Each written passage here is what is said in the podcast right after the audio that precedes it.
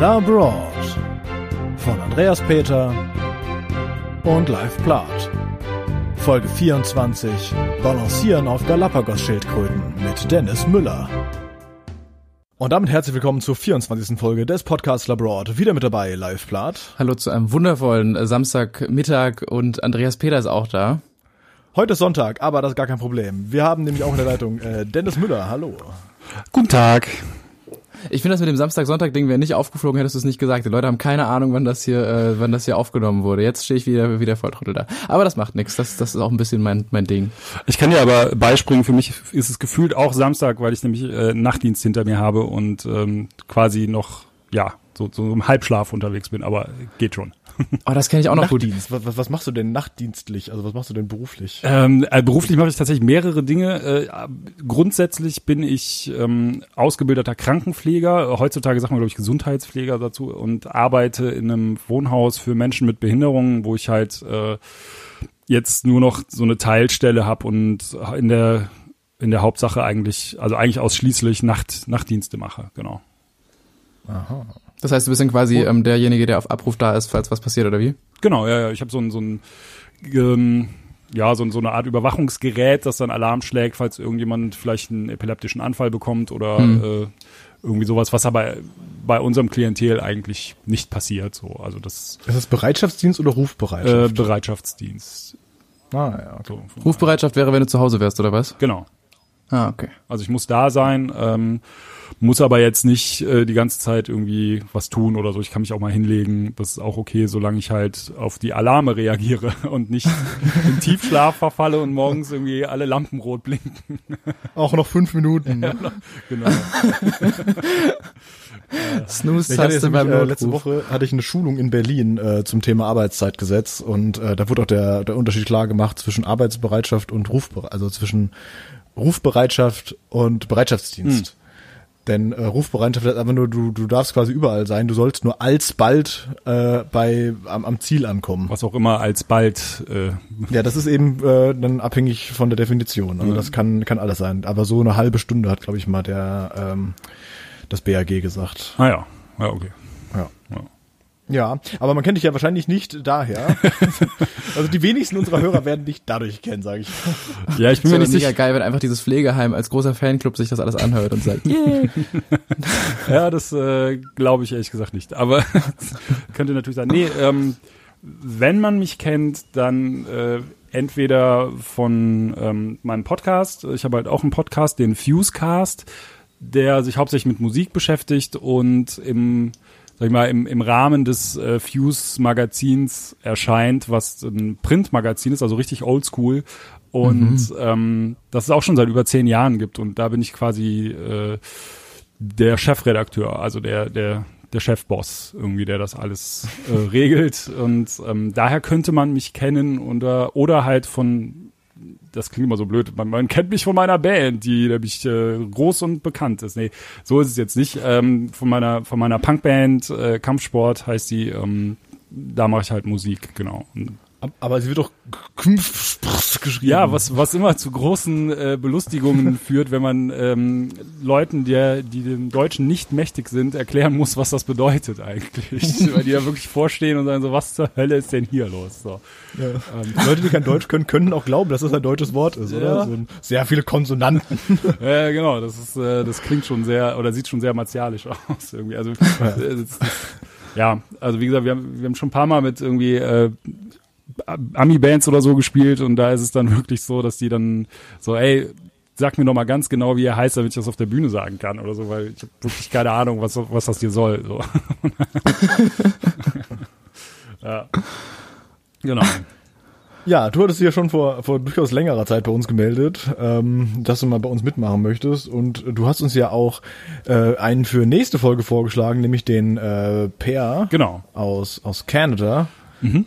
Der ging ja auch letztendlich auf deine Kappe. Die Folge kommt ja dann in 3 Wochen raus. Die ist allerdings schon aufgenommen. Also sind wir so transparent. Ja, ja, komm, ist ja wurscht. Ja, das ist super. Dann können wir es jetzt eh nicht mehr. Nee, Quatsch, aber das ist, weil dann kann man jetzt ja auch ganz öffentlich nochmal auch Danke für die Vermittlung aussprechen. Während der Kanada-Folge, das kann Andreas beschreiben, saß ich hier nur und habe die ganze Zeit einfach, man hat es zum Glück übers Mikrofon nicht gesehen, aber mehr oder weniger einfach nur Tränen mir verkniffen und mich gefreut, wie geil das Leben von Per Dodenberg ist. Also das war wirklich von der Aufnahme her die emotional belastendste und vielleicht auch schönste Folge. Das war wirklich sau gut. Ah, super. Das, ja, ich hab eben schon gesagt, ich freue mich schon total auf die Folge, weil ich mit Per verbindet mich eine lange Freundschaft. Also wir kennen uns irgendwie über 20 Jahre, aber ich habe bestimmt in den letzten 5 bis 6 Jahren nicht mehr mit ihm gesprochen, wirklich. Und würde dann, weil der Penner einfach abgehauen ist. Ja, es ist unglaublich. Ich habe mich einfach auf dem Acker gemacht, ey. So. Was glaubt sie eigentlich? Ja, das ist echt... Von daher freue ich mich da sehr drauf, quasi nochmal so ein Update von ihm zu bekommen, weil wir wirklich länger nicht gesprochen haben. Also ich habe ihm tatsächlich, nachdem ihr gefragt habt, ey, kannst du einen Kontakt herstellen, das erste Mal auch wieder seit längerer Zeit geschrieben irgendwie, weil man sich ja dann doch ein bisschen aus den Augen verliert so, und das war ganz schön. Da freue ich mich auf jeden Fall sehr drauf. Ja, das ging aber auch vergleichsweise flott dann, dass wir da, also du hast ja da geschrieben, dass wir gerne Folgen mit aufnehmen würden, und da knapp eine Woche später haben wir auch schon aufgenommen. Ja. Also der ist schon sehr flexibel, was das angeht, trotz Neugeborenem. Ja, und Hausbau war auch noch irgendwie am Laufen, gell? Ja, das ist aber auch klassisch Per, sag ich mal. Der hat wirklich immer 1000 Baustellen irgendwie und ist sich aber dann trotzdem für nichts zu schade. Also ist ein sehr, sehr cooler Typ irgendwie. Ja, vor allem war ja auch da das Problem, also Problem in Anführungsstrichen, der ist ja 9 Stunden hinter uns, ne? Das heißt, bei uns war es abends, bei ihm war es morgens. Ja, stimmt. Ja, das ist richtig. Ja, der Per. Apropos abends, morgens, wie lange ging jetzt deine Nachtschicht? Die ging gestern um 21:30 Uhr los und ich bin heute Morgen um 8 nach Hause gekommen. Okay, das heißt, du hast aber wenigstens schon mal ein bisschen gepennt dazwischen. Ja, wie gesagt, ich habe ja da Bereitschaft und kann mich da hinlegen. Also ich habe so 5 Stunden oder so hatte ich dann da, die ich gepennt habe, und bin jetzt aber heute Morgen also wach geblieben. Gute normale Stundenschlafanzahl für unter der Woche, kann man so sagen. Nee, völlig falsch. Jeder Mediziner bringt gleich an den Hals. Also grundsätzlich sind so 8 Stunden schon irgendwie sinnvoll. Auch das wurde übrigens bei der lustigen Arbeitszeitschulung beschrieben. Denn es wird ja immer gesagt, so hey, man braucht eine Work-Life-Balance, und eine Work-Life-Balance funktioniert nur, wenn du 8 Stunden arbeitest und 8 Stunden Freizeit hast. Wenn das ist nämlich die Balance. Denn du musst 8 Stunden schlafen, das sagen Mediziner. Ich find, also es zählt dann quasi Schlafen als Freizeit, oder was? Bitte? Steht dann Schlafen als Freizeit, oder wie? Nein, Schlafen ist... Nee, das sind ja nur 16 Stunden dann. Genau, ja, okay. 8 Stunden Schlafen, 8 Stunden Freizeit, 8 Stunden Arbeit. Ja, ich finde 8 Stunden Arbeit noch ein bisschen viel, ehrlich gesagt. Ja, gut, versucht das mal irgendwie meinem Arbeitgeber zu vermitteln. Da sind die Leute eher bei mehr Stunden als 8, aber grundsätzlich sollte das natürlich nicht so sein. Ja. Ja, Leif, wie geht's denn bei dir so? Was Spannendes bei dir passiert? Nö, ich mache weiter, sitze ich nächtelang da und versuche irgendwelche Dinge zu animieren und mache mein Medienstudium vor mich hin und freue mich, wenn ich 5 Stunden die Nacht schlafen kann, wenn es hochkommt. Ansonsten geht's mir eigentlich ganz gut. Ich bin hier immer noch so am Hin- und Her-Pendeln und bin jetzt gerade übers Wochenende wieder nach Hause. Wir haben ja gerade schon gesagt, wir haben die andere Folge schon aufgenommen. Das ist irgendwie ganz nett jetzt. So die letzten 2 Wochen fahre ich immer am Wochenende wieder in mein Kinderzimmer und setze mich hin und nehme Podcasts auf. Das ist total schön. Das ist ganz gut. Ist es aber geplant, dass du das ganze Zeug mal irgendwie mitnimmst dann? Oder ja, schon auf Dauer, klar. Aber ich meine, es ist halt eine WG, ne? Und das sind auch dünne Wände. Ich muss echt mal gucken, wie das dann irgendwann so auf Langzeit mit Podcasten da klappt, weil also das einfach auch, da sind die Wände irgendwie dünner und dann haben irgendwie die anderen auch mal Freunde da und so, und außerdem ist mein Zimmer auch noch super leer, ist halt noch wie in einer Kathedrale da drin. Ich muss da erstmal noch irgendwie mein Bücherregal reinstellen und sowas. Ist das Zimmer vielleicht einfach nur riesig groß? Und nee, das wirklich, da macht ihr mal gar keine Sorgen. Kannst vielleicht in der nächsten Folge noch ein paar gregorianische Kirchengesänge einspielen, oder? Ja, das genau. Dann ja so schön. Amen. Ja, nee, das muss ich nochmal irgendwie so ein bisschen akustisch ausarbeiten, das Zimmer, irgendwie mit nochmal mit einem Teppich mehr und irgendwie nochmal, ich habe auch vor, so eine Kleiderstange reinzustellen und sowas, das schluckt ja dann alles ganz gut. So eine Pole-Dance-Stange. Ja, genau, so eine Pole-Dance-Stange, weil die ist für Akustik der Wahnsinn. Weil dann da stelle ich einfach eine sehr dicke Frau dran und die schluckt dann auch ganz viel Schallwellen. Ja, das war... Ja. Schwierige Vorstellung, auch eigentlich überhaupt, also nee, machen wir so nicht, aber genau, ist eigentlich alles soweit ganz in Ordnung. Ich habe wahnsinnig viel irgendwie so überall zu tun, aber alles macht auch ein bisschen Spaß und eigentlich ist wirklich ganz alles ziemlich in Ordnung. Wie sieht's bei euch aus? Ja, bei mir, wie gesagt, ist nicht so wahnsinnig viel Spannendes passiert. Die letzte Folge liegt ja noch nicht in allzu ferner Vergangenheit. Und die nächste auch nicht, ja. Nee, die nächste jetzt wieder. Aber gucken wir mal. Jedenfalls, Ja, wie gesagt, ich war halt in Berlin für 2 Tage wegen einer BR-Schulung. Das ging arbeitstechnisch. Ansonsten hatte ich jetzt mein Entwicklungsgespräch auf der Arbeit. Das war auch sehr spannend. Es sind wahrscheinlich auch wahnsinnig viele Leute, die das hören. Ist das dann wie so eine Halbjahreszeugniskonferenz oder was? Nee, so eine Jahreskonferenz. Also es geht halt darum, also werde ich dieses Jahr befördert oder nicht? Oh Wunder, ja, ich werde befördert. Wer hätte das gedacht? Und dann auch, wie es halt eben langfristig weitergeht. Also, dass ich eben nächstes Jahr Manager werde und sowas. Das wird halt auch alles gesprochen. Ja, passt schon. Genau. Ansonsten sollen wir eigentlich erwähnen, warum die Folge jetzt so schon so knapp hinter der anderen kommt, oder ergibt sich das aus dem Zusammenhang? Ja, ich glaube, das wurde an der anderen vorher schon gesagt. Ich glaube, das lassen wir einfach so ein bisschen passieren. Also willkommen im qualitativen und richtigen, nicht scherzigen Teil. Ich habe hier nur noch wieder ernste, harte Reisefakten. Wow. Nee, also nur damit das von allen Beteiligten verstanden wird. Die letzte Folge, die jetzt hier erschienen ist, die war mit Dominik Slotti zusammen aufgenommen, bei ihm in der Anwaltskanzlei. Das war ein Riesenspaß. Das hat auch wirklich viel Freude gemacht. Ich habe auch die ganze Zeit wirklich nur lachend da gesessen und einen großen Spaß gehabt. Ich war ja live vor Ort mit ihm und es war auch sehr lustig, ihm dabei zuzuhören. Aber es war, man kann sagen, stilistisch ein bisschen was anderes als das, was wir sonst so machen. Also that's one way to put it. Ja, also Dominik hat halt einfach gesagt, klar hat er Bock auf diesen Podcast und hat sich auch einfach sehr souverän dahingesetzt und erzählt. Und dann, er ist ja Anwalt, wie gesagt, und dann hat er einfach am Anfang so ein bisschen von den schlimmsten Fällen erzählt, die er bis jetzt so hatte und betreut hatte und irgendwie miterlebt hat. Und das war ein Downer beim Einstieg, sag ich mal. Also als es dann Richtung Pädophile vor Gericht ging, war einfach kurz komische Stimmung. Ja, und das war so ein bisschen so eine Chaos-Folge. Ich fand's trotzdem sehr schön und ja, deswegen kommt quasi hier, bevor die Leute denken, was denn jetzt mit dem guten alten Labroad-Podcast los, direkt wieder quasi eine reguläre Folge. Ja, vielleicht so viel kurz dazu. Ja, das kann man so zusammenfassen. Ja, wunderbar. Da wollen wir doch dann irgendwie direkt einsteigen in das ganze Thema. Sehr gern. Also, haben wir Dennis schon gefragt, wie es ihm so richtig geht? Bis jetzt hat er nur erzählt, was er macht. Dennis, wir müssen noch... Genau. Es geht tatsächlich, ja, von daher. Ja, wie geht's mir? Ganz gut eigentlich. Also wir hatten ja tatsächlich kurz überlegt, also ich hatte vielmehr kurz überlegt, ob wir eher über Japan sprechen, weil ich da nämlich erst vor 3-4 Wochen wiedergekommen bin, wo ich so mit meiner Band dann für ein paar Tage war. Aber ja, irgendwie war dann doch Ecuador das spannendere Thema, wobei ich jetzt natürlich vorgegriffen habe, Entschuldigung. Nee, aber ja, steht auch wahrscheinlich im Titel. Ach so, ja, dann ist ja egal. Nee, aber es ist tatsächlich so, dass ich halt jetzt vor kurzem erst in Japan war mit meiner Band und da so ein paar lustige... Ich hatte euch ja auch irgendwie in dem Chat dann so ein paar Sachen geschickt, irgendwie mit so Mario Kart Go-Karts, wo übrigens groß drauf steht, irgendwie hängt nicht mit Nintendo zusammen. Falls ein, ja, das hat man gesehen, dass das damit nichts zu tun hatte. Man hat aber trotzdem irgendwie ein Pokémon-Kostüm an und fährt mit dem Go-Kart mitten durch Shibuya und Shinjuku, was halt auch vollkommen absurd ist eigentlich. Aber das ist halt auch klassisch Tokio, sag ich mal. Irgendwie, das gehört auch dazu. Haben da viel Kultur gemacht, so Robot-Café und sowas, was natürlich sein muss, und Spielhallen und so. Aber ja, jetzt bin ich wieder da, bin wieder in der normalen Work-Life-Balance angekommen, irgendwie, was halt auch ja schön ist. Ich weiß nicht genau, ob ich auf 8 und mal 8 Stunden komme, beziehungsweise 8 und 8 Stunden, nicht ganz wahrscheinlich. Ich glaube, ich schlafe mehr, ehrlich gesagt. Ja, das ist doch aber die bessere Variante. Absolut. Eindeutig. Absolut, ja, definitiv. So. Von daher. Nee, genau, das ist so das, was bei mir gerade los war irgendwie. Und jetzt bin ich hier und freue mich irgendwie auf diesen Podcast irgendwie. Wie gesagt, ich hatte ja, glaube ich, als ihr das erste Mal gepostet habt, dass ihr diesen Podcast machen wollt, hatte ich, glaube ich, schon direkt geschrieben, und weil ich das einfach spannend finde, irgendwie so Reisepodcasts allgemein irgendwie, und ist ja auch ein schönes Ding, und deswegen freue ich mich jetzt auch, dabei zu sein.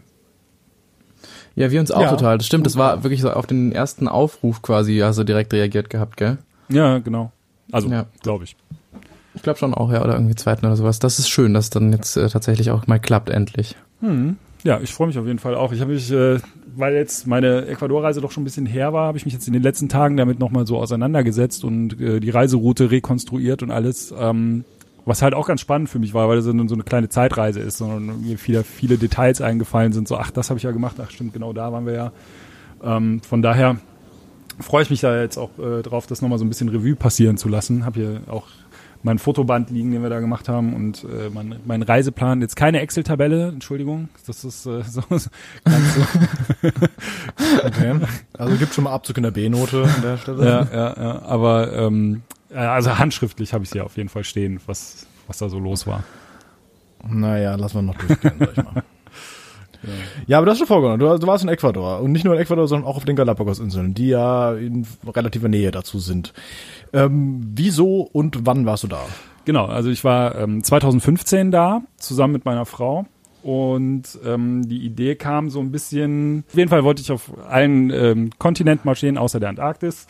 Und dann fehlte halt noch Südamerika, und da habe ich tatsächlich ein bisschen überlegt irgendwie, oder haben wir uns ein bisschen beraten, wohin wir da wollten, und weil meine Frau noch jemanden aus Schulzeiten kannte, der nach Ecuador gegangen ist, da gelebt hat, oder auch, ich glaube mittlerweile lebt er nicht mehr da, auf jeden Fall da gearbeitet hat, in Quito, auch in der Hauptstadt, und auch noch im sag ich mal, Touristenbusiness, war das dann relativ schnell klar, dass wir das machen wollen, irgendwie nach Ecuador und dann halt auch Galapagos mitnehmen. Die Schwester meiner Frau war vorher schon mal dort, und das war einfach, man muss dazu sagen, Galapagos ist jetzt nicht billig irgendwie, leider, irgendwie da nochmal hinzukommen, und also das hat nochmal wirklich so viel gekostet wie der ganze Rest zusammen gefühlt. Ich weiß es nicht mehr genau, aber so ungefähr. Und ihre Schwester hat das damals halt irgendwie ausfallen lassen, aus finanziellen Gründen, was ja auch vollkommen nachvollziehbar ist. Und wir haben aber gesagt, okay, dann machen wir das jetzt einfach mal und nehmen das mal mit. Und das war auf jeden Fall auch die richtige Entscheidung. Kann ich nachher noch mal ein bisschen zu erzählen. Aber genau, deswegen war so die Entscheidung, dass wir Ecuador machen wollen und Galapagos dann mitnehmen. Und ja, so ist das dann dazu gekommen im Jahre 2015. Kurze Frage schon mal vorweg. Habt ihr diese riesigen Galapagos-Schildkröten gesehen? Ja, na klar. Perfekt, dann freue ich mich schon sehr auf den Teil. Hast du auch auf eine draufgesetzt? Nee, das habe ich tatsächlich nicht.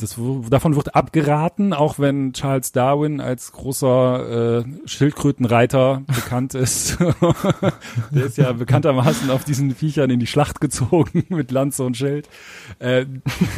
Nee, aber tatsächlich nicht. Nee, die Schildkröten selber haben wir in so einer Station halt auch nur gesehen. Aber genau, Galapagos haben wir halt zum Ende der Reise gemacht, deswegen würde ich vielleicht da auch dann zum Schluss... Ja, auf jeden Fall, das war nur ein kleine Interessensfrage vorweg. Selbstverständlich, ja, klar. Genau, ja. Schön. Okay, das heißt aber, Galapagos war zum Schluss. Wo seid ihr denn, wenn man ganz chronologisch mal anfangen will, wo seid ihr denn gelandet? Hat Ecuador überhaupt so viele Optionen, wo man da landen kann? Beziehungsweise noch weiter chronologisch vorher, wie habt ihr das Ganze denn geplant? Ah, stimmt, Verzeihung. Also ohne Excel-Tabelle? Weil du hast im Vorgespräch ja schon gesagt, dass du generell schon eher ein planender Mensch bist, und das hätte ich jetzt gerne nochmal auf Band. Ja, also es hält sich so die Waage. Auf der einen Seite bin ich unvorbereitet, was das angeht, dass ich mich jetzt, sag ich mal, mit dem Land selber oder so nicht wirklich auseinandersetze. Das mag manch einer vielleicht verteufeln, aber ich finde das irgendwie angenehmer, da hinzufahren und mich einfach ein bisschen überraschen zu lassen. Was die Route angeht, die haben wir dann doch relativ minutiös geplant, muss ich sagen, weil es so ist, dass dadurch, dass ich neben meinem Job als Krankenpfleger halt auch dieses Heft mache, und da habe ich halt quasi keine richtige Pause. Das heißt, ich habe so 2 Wochen, maximal 3 Wochen, wo ich mich mal absetzen kann, und dann muss ich aber auch wieder da sein und arbeiten können, und deswegen war unser Zeitrahmen relativ gering, und für Galapagos selber hatten wir halt auch schon 1 Woche oder 6 Tage, ich bin mir nicht mehr ganz sicher, eingeplant. Somit blieb dann für den Rest Ecuadors gar nicht mehr so viel. Also knappe Woche, ein bisschen mehr. Ich glaube 9 oder 10 Tage nur. Von daher wollten wir natürlich dann auch möglichst viel mitnehmen und haben dann entsprechend die Route relativ genau geplant, wo wir halt langfahren wollen. Wir sind dann von Frankfurt aus nach Quito geflogen, was die Hauptstadt ist von Ecuador. Das heißt, muss erstmal nach Frankfurt kommen? Ja, aber wir sind ja hier aus der Köln-Bonner Region, da bist du ja mit dem ICE direkt am Flughafen in einer Stunde. Also das ist jetzt nicht so das Ding irgendwie. Das war jetzt nicht das Problem. Genau, aber dann sind wir halt von da aus. Ach genau, wir sind nämlich über Atlanta geflogen, und da ärgere ich mich heute noch so ein bisschen, weil da haben wir zu spät geschaltet. Wir hätten Also da war so ein bisschen die Frage, machen wir es oder machen wir es nicht. Der Flug von Atlanta nach Quito war überbucht und die Airline, das war American, glaube ich, die hatten dann so ausgerufen, so ey, wer ist freiwillig bereit, irgendwie 2 Tage in Atlanta zu verbringen und kriegt dafür einen Reisegutschein über $1.000. So. Ah ja. Ja, genau. Und da waren wir halt so kurz so, okay, wir haben eh wenig Tage, machen wir das, aber wir haben Quito selber insgesamt relativ viel Zeit, weil wir am Anfang 2 Tage und am Ende 2 Tage in Quito hatten, sollen wir einfach noch 2 Tage USA mitnehmen. Aber dann waren natürlich schon irgendwie, hatten sich direkt 5, 6 Leute gefunden, die bei so einem Angebot gesagt haben, ja klar, auf jeden Fall. Und so sind wir dann... Bitte? Ich habe eine Frage dazu. Ja. Du bist ja über Amerika geflogen, ne? Dadurch bist du dazwischen gelandet. Muss man da auch so ein ESTA-Formular beantragen vorher? Nee, mussten wir nicht damals. Wie wärst du dann mit der Einreise gewesen? Hättest du dann erst vor Ort machen können? Wahrscheinlich, ja. Also ich meine, ich kann da ja aus... was gerade passiert ist, auf der Rückreise von Japan ist mein Bruder halt in Peking gestrandet und der musste dann halt auch vor Ort sich dann noch schnell ein Visum besorgen, weil er dann noch 3 Tage auf einmal in China war. Ich schätze mal, dass es dann ähnlich gelaufen wäre, dass man dann dass es dann irgendeine Ausnahmeregelung gibt oder so. Also, aber weil sich die Frage ja dann eh nicht gestellt hatte, weil er eh schon weg war, haben wir uns da auch nicht weiter drum gekümmert und sind dann direkt weiter nach Quito, genau. Na klar, wobei ich auch gehört habe, also ein Arbeitskollege war mal in Atlanta jetzt für ein paar Monate auf Entsendung, der hat auch gesagt so, ja, Atlanta reicht im Prinzip so 2, 3 Tage, wenn man sich das alles angucken will, so, hier ist das Coca-Cola-Museum und das war's. Coca-Cola. Ich habe letztens ein Video gesehen, wie jemand das Original Coca-Cola-Rezept von 1800 irgendwas nachgekocht hat. Das muss super ekelhaft gewesen sein. Ich glaube, das Coca-Cola-Museum, kann man dann da die ganzen alten Sachen probieren? Weiß das jemand gerade zufällig? Das wäre witzig. Oh, das weiß ich nicht. Keine Ahnung. Ich weiß nur, dass es in Japan so Sachen gibt wie Coca-Cola, grüner Tee. Ich erzähle ständig von Japan, tut mir leid. Du, macht nichts, das ist ja auch interessant, also alles gut. Ja, Coca-Cola, grüner Tee habe ich neulich auch schon mal irgendwo gesehen. Wie war das so? Hast du das probiert? Es war widerlich, aber ja, ich bin da auch einfach kein Fan von. So, von daher, ja. Nee, genau, dann sind wir halt weitergeflogen nach Quito von Atlanta dann, genau, ja. Quito ist die Hauptstadt, ist das richtig? Ja, ist richtig. Ja, und es ist so... Was gibt's da so? Es ist tatsächlich nicht nur einfach eine Hauptstadt, sondern es ist die höchstgelegene Hauptstadt der Welt. So, die liegt halt in so einem Andenbecken, also ist auch riesig groß, erstreckt sich da wirklich über Kilometer, hat glaube ich 1,6 Millionen Einwohner oder sowas. Und 2,2 sagt es zumindest. Ja, siehst du. 2,2 Millionen, ja. Oder 2, ja, das ist irgendwie ein bisschen wirr. Also im Text steht 2,2 Millionen Einwohner, okay. Und dann steht rechts bei den Fakten 2,7 Millionen. Wikipedia, top, immer bestens informiert. Also so 2,5, ja. Grob geschätzt. Ja, siehst du mal. Noch mehr. Was ich halt immer ganz, ganz lustig finde, weil diesen Fakt von höchstgelegene Hauptstadt der Welt habe ich halt schon ein paar Mal über verschiedene Städte gehört, weil man nach unterschiedlichen Kriterien gehen kann. So, das ist so, es gibt zum Beispiel, ich bin mir jetzt, also da sei mir verziehen, dass ich weiß es halt einfach nicht, aber ich glaube, Kathmandu ist die höchstgelegene Hauptstadt, die den höchsten Hochpunkt hat. Die, dann gibt's in Afrika eine Hauptstadt, ich glaube von Lesotho, die ist die höchstgelegene Hauptstadt, die den höchsten Tiefpunkt hat. Und ich bin mir nicht sicher, wie es mit Quito ist, aber die gilt allgemein hin als höchstgelegene Hauptstadt, also wahrscheinlich Durchschnittshöhe dann oder sowas. Also jeder dreht sich das so ein bisschen zurecht, wie er es gerne hätte. Da muss man auch die Höhe der Häuser mitberechnen. Viele Mehrfamilienhäuser, da ist es noch höher. Genau so ist das, ja. Nee, genau, und ja, liegt auf dem Äquator, ne? In den Anden. Vielleicht heißt das Land deswegen auch so. Interessant. Ja, das könnte ein Zusammenhang bestehen tatsächlich, ja. Mhm. Genau. Deswegen ist das Wetter auch immer durchgehend relativ stabil. Also ich glaube, so große Temperaturschwankungen wird es da nicht geben. Nö, ich glaube jetzt nicht so. Also es gibt natürlich unterschiedliche Zonen, ob du jetzt in den Anden bist oder unten am Meer oder sowas. Das ist natürlich klar, aber sonst ist es relativ durchgängig, das Wetter. Ja, habe ich auch so in Erinnerung. Von daher, genau. Und was sich da halt durchaus bemerkbar gemacht hat, ist halt die Höhenkrankheit so ein bisschen. Ne? Also ich dachte wirklich so, das ist ja, was soll das schon groß sein? Irgendwie alles easy, kein Problem. Und man merkt es auch nicht so direkt. Aber wir sind dann zum Beispiel auf auf einen Kirchturm gestiegen, um so ein bisschen Ausblick zu bekommen. Und da ist mir schon die Luft weggeblieben. Das hat man schon wirklich gemerkt. Das muss man auch mal sagen. Also die Höhe ist jetzt angegeben mit 2850 Meter. Hui. Ich meine, die Zugspitze sind 2900 Meter. Mhm. Also du bist quasi ununterbrochen auf der Zugspitze. Ja. Ja. Das ist, und wenn du dann auf den Kirchturm gehst, dann ist er nochmal ein Stück höher. Also das ist schon klar. Da wird der Sauerstoff durchgängig durch mal niedriger. Ja, genau. Und wenn du halt den ganzen Tag auch noch zu Fuß rumrennst, um die Stadt zu erkunden, so, dann bist du ja eh schon so ein bisschen am Limit, sag ich mal. Und dann noch da. Wollte gerade sagen.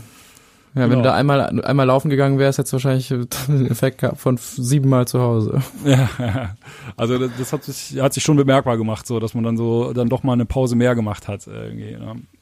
Hast du auch Kopfschmerzen und sowas bekommen? Also ging das dadurch? Nee, das ging tatsächlich. Also das hatte ich jetzt nicht so. Ich habe einfach nur diese Kurzatmigkeit oder wie man es nennen mag, die habe ich halt dann doch ziemlich stark gemerkt, irgendwie die ersten 1-2 Tage. Viel länger waren wir aber dann auch nicht in Quito. Dann ging es auch direkt los, weil wir ja natürlich das Land so ein bisschen erkunden wollten. Genau. Mhm.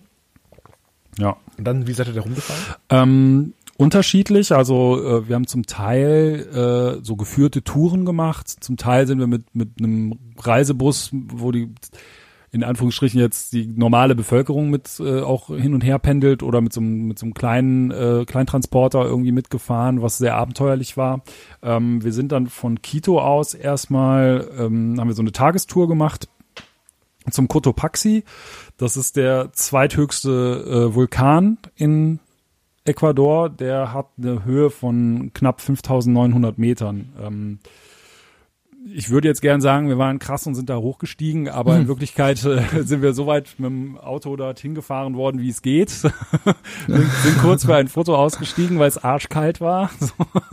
Und sind dann wieder abgehauen. Wir waren dann so auf, ich habe noch ein Foto von so einem Höhenmesser. Wir waren auf 4.600 Metern, was ja auch schon ordentlich ist eigentlich. Auf jeden Fall, ja. Definitiv, ja. Und da muss ich sagen, also ich hatte nicht so Probleme, aber da hat meine Frau doch sehr arg mit dieser Höhenkrankheit zu tun gehabt. Also Kopfschmerzen, ein bisschen Ohrensausen und so. Also die hat das nicht so genossen da oben. Obwohl sie dann in so einer kleinen Station einen Coca-Tee getrunken hat, also so Coca-Blätter in heißem Wasser. Danach ging's plötzlich, ich weiß auch nicht so genau. So. Zumindest war es ihr egal. Ja, auf jeden Fall ordentlich so. Nee, aber genau, dann, wie gesagt, waren wir da oben auf diesem Cotopaxi einmal kurz. Ja. Spannend. Ja, was kann man denn in Quito noch so machen? Also du hast, also außer dass es hoch ist und man auf Kirchtürme steigen kann. Also was geht denn da so? Also ich meine, also Ecuador bzw. Südamerika steht bei mir natürlich auch auf dem Zettel, dass ich da irgendwann mal hingehe. Wobei ich aktuell, glaube ich, eher Richtung Argentinien tendieren würde, des Tangos wegen. Aber was gibt's denn in Ecuador, beziehungsweise jetzt speziell in Quito, was man jetzt unbedingt gesehen haben muss?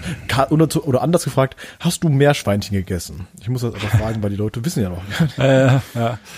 Nee, habe ich tatsächlich nicht. Was aber auch mit daran liegt, dass ich Vegetarier bin. Irgendwie, ich glaube, ihr beide auch, ne? Wenn ich das richtig im Kopf habe. Ja.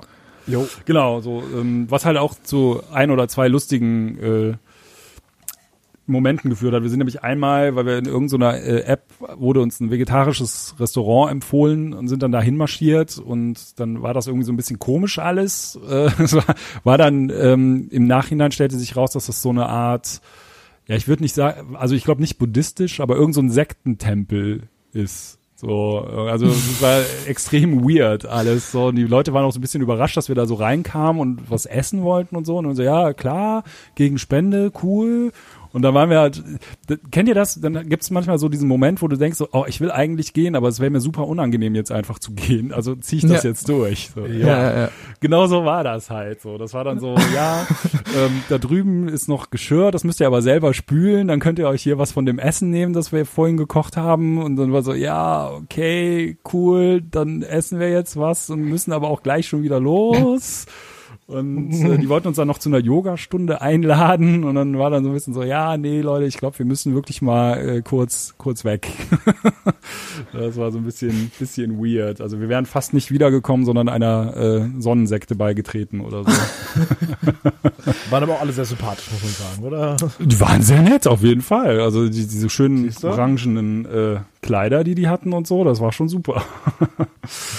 Nee, Wie gesagt, wir haben dann so ein, zwei Tage haben wir das da so ein bisschen erkundet. Es gibt da so ein jüngeres, also ich weiß gar nicht, ob es ein jüngeres, aber so ein hipperes Viertel um den Plaza Foch rum.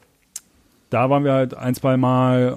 Ansonsten gibt's halt viele alte Gebäude, die noch so von den, oh Gott, lass mich nicht lügen, von den Spaniern gebaut sind. Ja, viele, genau, die Spanier waren da. Stimmt, die sprechen auch Spanisch da. Eben drum.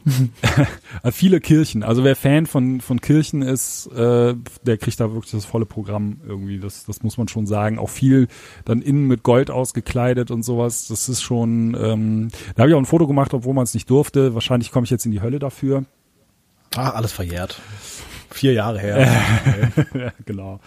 Genau, also das ist schon schön anzusehen. Irgendwie, wie gesagt, unsere ja, Fußerkundungstouren hielten sich da noch so ein bisschen in Grenzen, einfach weil es doch tatsächlich sehr anstrengend war, muss ich sagen. Ja, genau. Mhm. Ja, es ist interessant. Also man kann es ja sich relativ schlecht dran gewöhnen. Mhm. Normalerweise sagt man ja so, okay, wenn du halt irgendwie auf eine gewisse Höhe kommst, musst du dich erstmal so langsam ranarbeiten. Das hatten wir auch in der Folge mit Forster aufgenommen, gesagt, als wir über Nepal gesprochen haben und er da ja Tracking gemacht hat. Da ist er ja auch relativ hochgekommen, bis auf 5.500 Meter, aber das hat er auch nicht an einem Tag gemacht, sondern hat sich halt so langsam da hingearbeitet. Ja. Und wenn du irgendwie, naja, Kölner Verhältnisse gewohnt bist, da bist du halt eben so nah an normal Null und dann fliegst du halt eben darüber und bist dann, naja, nach relativ kurzer Zeit plötzlich auf 2.800 Metern, ohne dass du zwischendurch einen großen Unterschied hattest, außer im Flugzeug, aber das merkst du ja nicht, dann ist das, glaube ich, schon anstrengend. Also ist, voll. Aber das ist auch so der einzige Flughafen, den man da ansteuern kann, oder? Weil ansonsten könntest du sagen, okay, kannst du ein bisschen niedriger anfangen, dich dann da nach Quito reinfahren oder so. Also ich weiß, dass ich glaube gerade bei den Amerikanern sehr beliebt ist dann Guayaquil als Flughafen. Ich bin mir aber nicht sicher, ob der von Europa aus oder von Frankfurt aus angeflogen wird. Der gilt aber mehr so als als direkt, also als Flughafen, den man anfliegt, wenn man dann weiterfliegt auf die Galapagos-Inseln. Also sag ich mal, die Touristen, die Ecuador selber gar nicht mitnehmen, sondern nur Galapagos wollen, die fliegen eigentlich über Guayaquil. Genau, das ist dann so der Direktflug, der dann darüber geht. Was mir gerade noch einfällt, was ich noch sagen wollte, was ich halt ganz interessant fand, irgendwie bei diesen ganzen Kirchen, also diese eine, die wir bestiegen haben, die hatte halt auch überall so Wasserspeier, wie man sie von hier kennt, nur haben die natürlich die Tiere eingebaut, die sie vor Ort kennen. Das heißt, du hast so eine schöne alte Kirche, die dann doch auch spanisch oder europäisch aussieht und dann sind dann Wasserspeier, große Schildkröten, Ameisenbär und sowas da dran. Ach krass, wirklich? Ja, wirklich. Jetzt, die sind dann wirklich so da reingearbeitet, was auf den ersten Moment gar nicht auffällt, so wenn du davor stehst und dann so, Moment mal, was ist das denn für ein Viech irgendwie? Das ist kein Gargoyle. Nee, das ist ein Ameisenbär natürlich. Selbstverständlich. Das stelle ich mir immer sehr lustig vor, wie so ein aus Stein gemeißelter Ameisenbär wohl aussieht. Hast du da Fotos gemacht irgendwie? Ja, selbstverständlich. Perfekt, dann kann wir dir hoffentlich noch zu sehen. Instagram-Account dann sehen. Ja, genau, kann ich euch gerne ein paar Fotos dann schicken entsprechend. Ja. Sehr, sehr gerne. Ja, ansonsten haben wir, wie gesagt, sind wir einfach nur ein bisschen rumgegangen, haben das alte Gebäude angeguckt, weil wir auch wussten, dass wir am Ende der Reise nochmal 1-2 Tage in Quito haben, weil der Rückflug dann darüber ging. Genau, ja. Das heißt gesagt, die Zu-Fuß-Touren waren relativ begrenzt aufgrund der Höhe und deswegen war es ja halt durchaus etwas anstrengender. Hätte es denn einen ÖPNV gegeben, wo man sagen könnte, ja okay, anstatt zu laufen, fahre ich halt eben die ganze Zeit mit dem Bus irgendwie rum und schaue mir das an. Also es muss jetzt nicht zwingend so ein Hop-on, Hop-off-Bus sein, aber ist das so das Verkehrsnetz vorhanden, dass man sagen könnte, ja okay, ich bin jetzt vom einen Ende zum anderen, komme ich damit eben schneller? Also das Mittel der Wahl ist da, glaube ich, tatsächlich das Auto oder das Taxi, was auch super günstig ist, muss ich sagen. Ich habe eben, als ich nochmal so ein bisschen nachgeguckt habe, wie das eigentlich so ist, gesehen, dass die damit rechnen, dieses Jahr ihre erste U-Bahn oder Straßenbahn zu eröffnen. Also die ist, glaube ich, seit 2016 im Bau. Da waren wir halt, also wir waren 2015 da, von daher haben wir die jetzt nicht so mitbekommen. Taxifahren ist relativ günstig und was ich halt auch spannend fand, ist, dass sie, das fällt mir nämlich gerade bei Taxifahren ein, weil wir die natürlich, die Taxifahrer dann bezahlt haben, dass man im US-Dollar bezahlt. Ja, US-Dollar ist seit 2000 genau die einzige Währung in Ecuador. Ja. Ursprünglich war es der ecuadorianische Sucre. Der Zucker. Aber Zucre, ja, genau. Aber der ist jetzt Oder Sucre? Nee, es wird wahrscheinlich nicht französisch gewesen sein. Na, jedenfalls ist der jetzt abgelöst worden durch den US-Dollar seit 2000 schon, also durchaus schon etwas länger her. Und seitdem ist das eine gültige Zahlungsmittel da. Interessant eigentlich. Ja.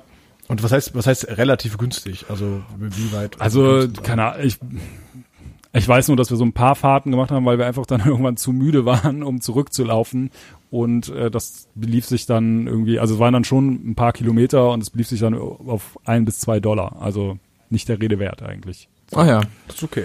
Ja, da kommen wir mit klar. Das ist ja eine billige Bahnfahrt, kann man sagen. Ja, ja. Absolut. Ja, ja, genau. Also in die Innenstadt zahle ich mehr jetzt heute. Ja. Absolut, ja. Ja, definitiv. Ja.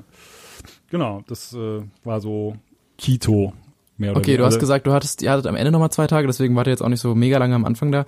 Wie lange wart ihr denn da? Weil das ist ja schon, also wie viel habt ihr euch angeguckt an Altstadt und sowas? Weil das ist ja eine wahnsinnig riesige und super verwinkelte Stadt. Also ihr werdet ja unmöglich davon alles gesehen haben, oder? Nee, auf gar keinen Fall. Also wie gesagt, wir hatten, glaube ich, am Anfang 2 oder 3 Tage und einen davon sind wir halt zum Cotopaxi gefahren, somit fiel der auch schon weg und am Ende hatten wir nochmal so 2 Tage, also Quito selber haben wir jetzt nur 4 Tage gemacht und haben dann, am Ende sind wir nochmal auf einen anderen Berg rauf mit einer Seilbahn, wo uns dann auch wieder ein bisschen schwindelig wurde. Aber dann haben wir ein bisschen Kokatee getrunken, dann ging das auch wieder. Ja, ging das wieder. Ja. Alles cool war auf einmal. Nee, das war so...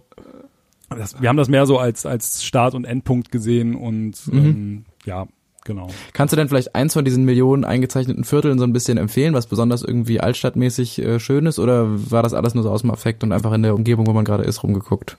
Also wir sind halt mehr oder weniger so rumgelatscht. Diese ganze Gegend um diesen Plaza Foch, der war halt, das ist eigentlich schon ganz nett und von da ist man auch zu Fuß relativ schnell an so einem größeren Park und dann gibt's noch diese eine große Kirche. Das ist ein großer Kirchplatz. Da müsste ich nochmal nachschauen gleich, wie der heißt. Ina Quito vielleicht. Bitte? Ist da ein botanischer Garten mit dran? Nee, ja. Das ist was anderes wahrscheinlich. Ah, wirklich? Ja, dann ist es so relativ zentral. Ja, ja, das müsste das dann gewesen sein. Also, wie gesagt, so, das war schon ganz schön anzusehen, diese ganze Ecke um diesen Plaza Foch irgendwie. Der Plaza Foch selber, das ist so ein junges, hippes Ding irgendwie, ich glaube, in Köln würde man sagen, der Brüsseler Platz. So, von daher. Bornheim, Frankfurt-Bornheim ist das. Frankfurt irgendwas Hippes? Ja, Bornheim, okay. Na gut. Wenn man so will. Nimm mal dein Wort. Ja, komm, das ist die Bergerstraße, kann man schon sagen. Berger und Leipziger ist schon eher das hippere Viertel, oder? Vielleicht solltet ihr mal eine Folge über Frankfurt machen. Oh, das wäre eigentlich auch mal eine lustige Idee, ja. Ja. Können wir gerne machen. Frankfurt ist toll. Okay. Ja gut, ich als hier so Köln, aus der Kölner Gegend, da kann ich natürlich nicht zustimmen, so richtig. Egal. Genau, ich blätter hier mal gerade ein bisschen weiter. Von da aus sind wir dann weitergereist. Oder habt ihr noch irgendwas zu Quito? Nö, wenn du sagst, da, also du hast ja jetzt erklärt, was da irgendwie so abging, was ihr da gemacht habt. Im Grunde, keiner von uns war da bis jetzt. Ja, wir können jetzt nicht schlecht fragen. War es auch bei diesem einen speziellen Eiscafé in der hintersten Winkelstraße 75b? Aber wenn du sagst, das so ein bisschen umschauen und sich da irgendwie durch die Gegend laufen lohnt sich, dann ist das ja schon mal schön. Ja, das auf jeden Fall. Ja, ich kann auch noch... Achso, was ich noch fragen wollte, wie kommst du denn da, kannst du denn Spanisch oder wie bist du da rumgekommen? Nee, mit Englisch tatsächlich. Also das funktioniert ganz gut, beziehungsweise Taxifahren kann man einfach auf dem Handy zeigen, wo man hin will, so ungefähr. Und was... Na gut, ich meine, Ort sagen wird man auch auf Spanisch. Ja, auf jeden Fall. Das kriegt man gerade noch hin, das ist richtig. Ja. Nee, aber was ich gemerkt habe, ist, dass die Leute dann doch relativ sehr hilfsbereit sind. So, wir hatten dann so Situationen, dass wir in einem Restaurant saßen, der Kellner vielleicht nicht ganz verstanden hat, was wir wollten und dann beugt sich halt jemand vom Nachbartisch rüber, so auf Englisch, soll ich euch gerade helfen beim Bestellen? Was wollt ihr? Das und das? Okay, alles klar, regel ich für euch so. Also das ist schon echt cool gewesen. Irgendwas anderes bestellen. Ja, das ist natürlich auch möglich, ja, keine Ahnung. Genau, das haben wir da so gemacht. Ansonsten kann ich, wie gesagt, ein vegetarisches Restaurant kann ich sehr empfehlen, falls man irgendwie auch so eine neue Mitte in seinem Leben sucht oder die Erleuchtung. Das ist so, ja. Genau, das ist so die Quito-Erfahrung. Man kann, das haben wir aber tatsächlich nicht gemacht, man kann so ein, mein Spanisch ist tatsächlich katastrophal, aber übersetzt die Mitte der Welt, irgendwas del Mundo besuchen. Da steht so ein großer ja, so eine Art Denkmal, und man steht dann halt genau auf dem Äquator und kann halt mit einem Schritt in die Südhalbkugel und die Nordhalbkugel gehen. Mir wurde aber von mehreren Leuten erzählt, dass dieser Stein überhaupt nicht in Wirklichkeit auf dem Äquator steht und das halt Quatsch ist. So, und deswegen haben wir uns dann auch entschieden, nee, dann machen wir das nicht, weil den Äquator überqueren wir, also die Galapagos-Inseln liegen genau auf dem Äquator auch, da kann man dasselbe quasi auch nochmal machen. Man hat da nur nicht so ein schönes Foto, aber das war uns dann halt nicht so wichtig, irgendwie das zu machen, zumal wir auch an einem Wochenende da waren und da wohl dann die Hölle los ist, so, weil das eine sehr beliebte Touristenausflugsziel ist. Haben wir das so ein bisschen im Gang. Ja, es heißt Mitad del Mundo, ja, und genau. Da steht tatsächlich auch, in Ost- und Westrichtung vor dem Bauwerk läuft eine gelbe Linie, die sich durch die gesamte Anlage zieht und genau auf dem Äquator liegen soll, es jedoch nicht tut. Genau, ja, richtig. Deswegen haben wir da so ein bisschen drauf verzichtet dann. Das ist eigentlich 240 Meter weiter nördlich. Ja. Ah, das ist ja auch eine ganze Ecke weiter, dann ist ja nicht nur so um 3 Meter verfehlt. Ja, nee. Wahrscheinlich steht da halt einfach irgendwie so ein Wohnhaus oder so. Haben sie machen wir es halt hier in der Keller. Muss eine Umgehungsstraße gebaut werden. Weiß man, ob diese Linie wahnsinnig alt ist und ob das einfach damals irgendwie noch nicht so genau messbar war, oder ist das eher so ein in den letzten 20 Jahren mal gemacht und dann irgendwie halt... Nee, das war 1736. Na gut, okay. Dann ist es ja vielleicht... Da war es noch nicht so weit mit GPS. Ja, aber dann ist ja vielleicht sogar eigentlich fast ganz cool, dass das so falsch ist. Das ist ja eigentlich total lustig, ja, dass man irgendwie... Ja. Ja. Du hast jetzt gerade schon beim großen Thema Äquator, bei Ecuador... Oh, sorry, ich glaube, da hat uns Skype gerade ineinander sprechen lassen. Ich wollte nur mal fragen, wie ist das denn so? Äquator ist ja so, ne, da, wo die Sonne am meisten ist. Wie war es denn so mit den Temperaturen so? Also es klingt ja schon so, als müsste man sich auf sehr Extremes so ein bisschen einstellen, was zur Hitze angeht. Ich glaube eher nicht. Ich glaube, gerade Äquator ist, auch eher so neutral. Du hast quasi immer einen 12-Stunden-Tag und das Wetter wird wahrscheinlich so laut Wikipedia immer so 18, 19 Grad rum haben. Also es ist halt in Ecuador sehr unterschiedlich, je nachdem, wo man ist, weil die Höhenunterschiede einfach so sind. Ne? Na, also gut. Quito war schon angenehmes, dünne Jackenwetter, sage ich mal, so vorsichtig. Ne? Auf dem Cotopaxi haben wir uns wirklich totgefroren und und auf 5000 Meter Höhe. Ja. No, und wird kühl hinten raus. Auf Galapagos-Inseln habe ich, den Sonnenbrand meines Lebens im Gesicht gehabt. So, also was natürlich auch daran liegt, dass man viel Zeit auf einem Boot verbringt, wo jetzt nicht viel Schatten ist. So, ne? Das ist so, das spielt da nochmal rein. Aber das ist schon sehr unterschiedlich irgendwie, muss ich schon sagen. Die meiste Zeit, aber die wir jetzt so im Hochland unterwegs waren, war es halt immer angenehm, aber es hat auch mal es ist halt dann so Dschungelwetter so ein bisschen, ne? Es ist halt schon so feucht warm bis heiß dann teilweise auch gewesen irgendwie, aber meistens eigentlich sehr angenehmes Klima. Also jetzt in meinem fortgeschrittenen Alter beschwere ich mich ja immer gerne über das Wetter von aber das war tatsächlich okay. Man merkt dann auch in den Knochen langsam, ne? Ja, genau so. Ich habe dann so ein Knie, so eine alte Footballverletzung, die dann immer wieder Schmerzen bereitet, wenn ein Gewitter kommt. Ja, aber das war vollkommen okay. Ich muss an der Stelle mal kurz intervenieren, weil ich habe einen Arbeitskollegen, wird dieses Jahr 51, der beschwert sich regelmäßig über ein Live, dass er immer sagt, dass 40-Jährige schon so alt sind. Aber Mann, das ist doch aber auch, das stimmt ja auch gar nicht. Nein, also gar nicht. Also, dass ich das sage schon, aber es ist ja nicht wirklich so, dass diese Leute wahnsinnig alt sind. Ich denke nur immer, ich versuche das dann nur immer so auszudrücken. Ich freue mich immer, dass dann zum Beispiel auch so Leute, dass denen das nicht zu doof ist mit jetzt hier so einem, also Andreas, du bist ja noch näher dran. Du bist ja wie mit dem alten Insider weit über 20, ja. Aber ich freue mich immer, wenn das dann einfach auch quasi ernstzunehmenden, erwachsenen, im Leben stehenden Menschen nicht zu doof ist, sich hier irgendwie 2 Stunden mit so einem 20-Jährigen und einem bisschen über 20-jährigen Dulli hinzusetzen. Ich weiß jetzt nicht, ob ich als ernstzunehmender Erwachsener durchgehe mit irgendwie... Ja, stimmt, du mit deinem Metal-Magazin auch nicht. Und mit einer Band. Ganz kurz, meine Tochter ist jetzt 3, habe ich neulich gefragt, beziehungsweise sie hat gesagt, mein Papa ist in einer Band. Und da habe ich gefragt, was macht der denn da? Hüpfen und Blödsinn. War die Antwort. Ja, das trifft doch wunderbar zusammen, oder? Da haben wir doch direkt den nächsten Albumtitel schon wieder raus, absolut, oder? Ja. Und das Beste ist eigentlich, meine Frau ist auch Musikerin und war dann so, ja, was macht die Mama? Die macht das richtig. So. Ja. Also, da sind die Fronten schon klar gesteckt. So. Also, ich mache Hüpfen und... Geil. So.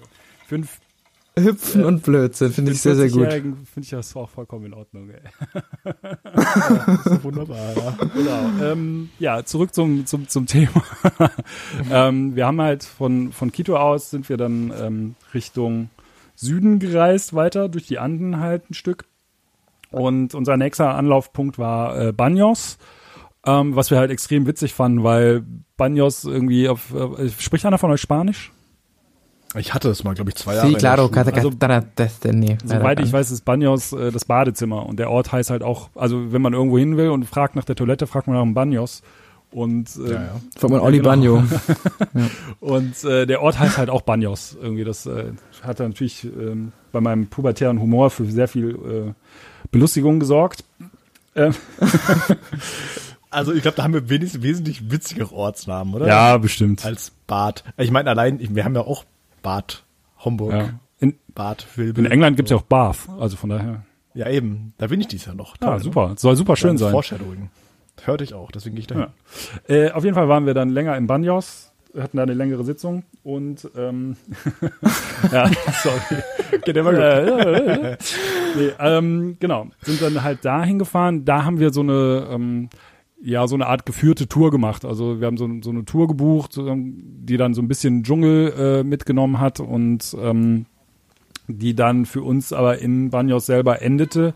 Wir sind dann quasi nicht wieder zurück nach Quito gefahren und haben dann so ein bisschen Regenwald gemacht und Wasserfälle und sowas. Das ist schon schön, schon beeindruckend. Also ich meine, das war jetzt nichts, wo man sagt, so okay, ich schlage mich jetzt hier 4 Stunden in den Amazonas rein und bin in unberührtem Gebiet. So ist es jetzt nicht gewesen, aber man hat schon so einen kleinen Eindruck davon bekommen. So, es hat auch am Vortag relativ stark geregnet, was dazu geführt hatte, dass die kleineren Bäche und Gebirgsflüsse, sag ich mal, die dann da so runterkamen, dann doch relativ stark angeschwollen waren. Und es sah teilweise ein bisschen abenteuerlich aus, wenn er mit seinem Wagen dann da einfach irgendwie über überschwemmte Straßen gefahren ist. Und die Wasserfälle dann auch, wo er der Reiseführer dann auch sagte, Guide. Ja genau, der Guide dann so sagte, ja, ach, das ist aber, so viel hat das aber normalerweise nicht irgendwie, aber wir fahren jetzt hier trotzdem mal lang. Ist dann doch relativ spannend irgendwie gewesen. Baños selber ist halt so ein kleines Örtchen oder vergleichsweise kleines Örtchen. Doch ein stilles Örtchen auch. Richtig, ja, da ist nicht viel los. Wow. Schon so, dass man in den Wolken ist. Also Anden, ne? Wie gesagt, ist ja so eine Gebirgskette, also von daher, da ist man schon relativ hoch. So eine Touri-Attraktion, die man da machen kann, die ist auch ganz, ganz nett, da gibt es so eine Schaukel, die eine ganz normale Schaukel halt an einem Baum, die aber, wenn man nach vorne schaukelt, überm Abgrund ist. So.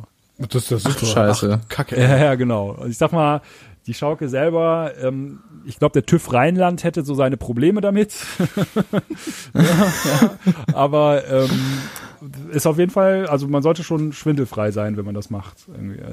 Hat's gemacht? Ja, ich bin tatsächlich einmal darüber gesegelt. Ist schon schön. So, ne? Also ist schon. Kostet das was oder kann man das einfach so, oder hängt die da einfach und stellt sich an? Nee, die kostet auch wieder so ein Apfel und ein Ei irgendwie und entsprechend, da standen schon ein paar Leute, weil es halt dann so in Baños die Attraktion ist, sage ich mal, wo sie dann irgendwie alle hinkarren, aber war schon ganz witzig auf jeden Fall, ja. Und auch sonst, also wir haben einmal über so eine Schlucht, wo ein Fluss unten ist, dann sind wir mit so einer Cable Car irgendwie mit so einem Ding rüber geeiert und das, also man hat schon, ich weiß nicht, wenn man so, wie gesagt, wenn man den TÜV Rheinland gewöhnt ist hier bei uns, ne, dann guckt man sich dann schon immer alles so ein bisschen genauer an irgendwie. War trotzdem vollkommen okay. Also wir sind da mit so einer kleinen Gondel, die wirklich auch nicht mehr als 3 oder 4 Leute gefasst hätte und die natürlich dann auch offen war, an einem Stahlseil über eine etwas größere Schlucht rüber gegondelt. Das war schon ganz cool, muss ich sagen. Ja, genau. Oh, das klingt aber wirklich sehr nett. Ja, sowas. Das fand ich auch. Was ich fragen wollte, du hast gedacht, du hast so eine Regenwaldtour gemacht. Wie sehr, also du hast gedacht, das ist nicht jetzt so komplett irgendwie, du hast eine Machete in der Hand, so jetzt hier, feel free, gehen wir einfach mal durch, gucken mal, was passiert.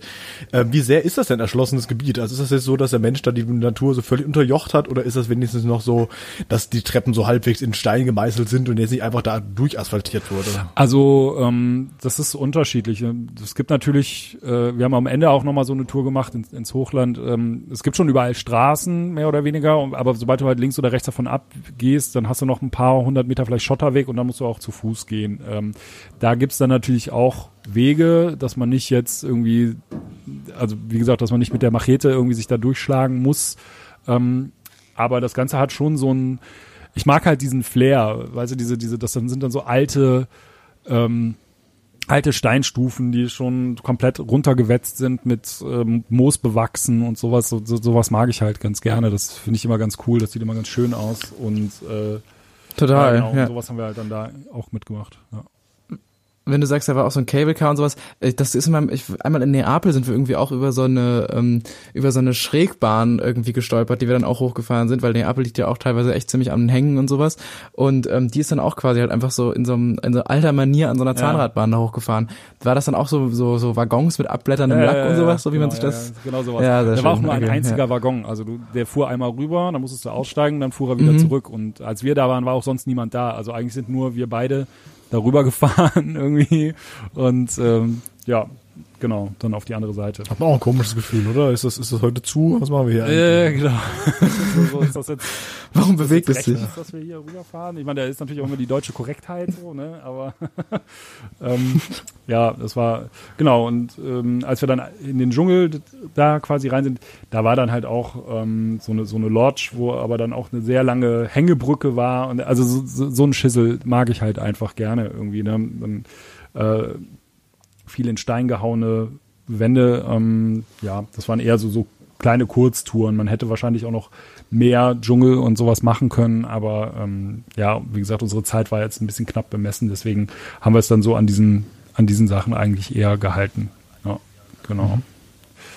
Genau, das war dann so Baños mehr oder weniger. Ich gucke gerade hier noch, was wir dann noch so gemacht haben. Ach genau, ja. Wir haben dann da noch der Baños hat noch so eine Straße, wo es Süßigkeiten gibt.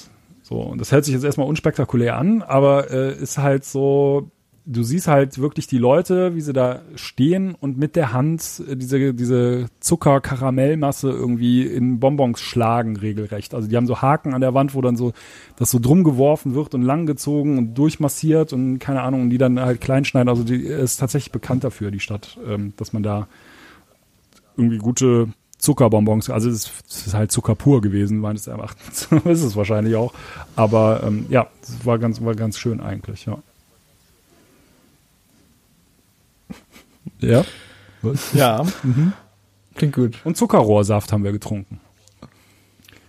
Das klingt einfach nur ein bisschen ekelhaft. Vor allem, wenn du siehst, wie der gemacht wird. Also das sind halt so Molasse ist das dann irgendwie erstmal, ne? Zuckerrohrsaft hast du gesagt. Ja, genau. Das Zuckerrohr wird auch rumgewonnen. Auch, ja, aber der muss, glaube ich, fermentieren oder keine Ahnung. Also ich kenne mich mit so alkoholischem Zeug nicht so aus, aber okay, das hätte ich wirklich nicht gedacht. Was? Sorry, aber ich meine, du bist irgendwie bist in so einer Punkband und hast ein Metal-Magazin und du trinkst keinen Alkohol. Ich habe das letzte Mal Alkohol vor 23 Jahren getrunken. Das ist ja... Also ich meine, ja, okay, das Shampoo, ich trinke auch keinen Alkohol, wie vielleicht in der einen oder anderen Folge rausgekommen ist, aber oder jeder einzelnen auch, ja. Und jetzt wieder? Muss ich jedes Mal erwähnen, das ist völlig am Thema vorbei, aber trotzdem. Straight Edge Andreas. So. Ja, aber das ist ja interessant. Ja. Ja, irgendwie gut. So.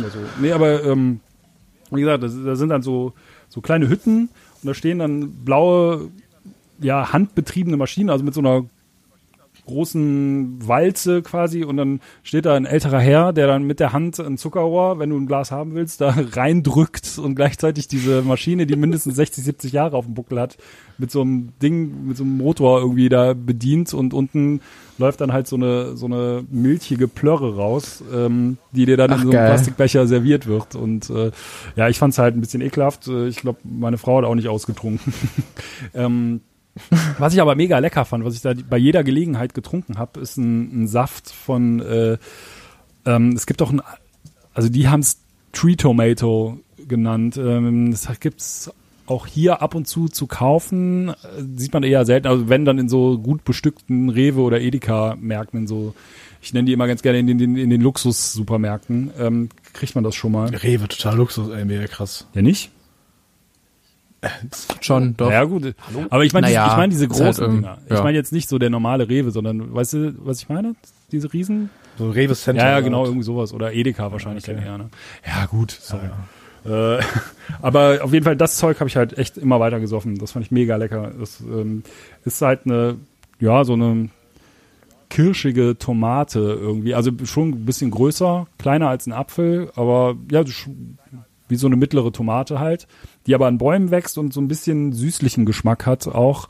Also süßlich bitter, so geht das in die Richtung. Und das fand ich... Die an Bäumen wächst? Tomate halt. Das ist...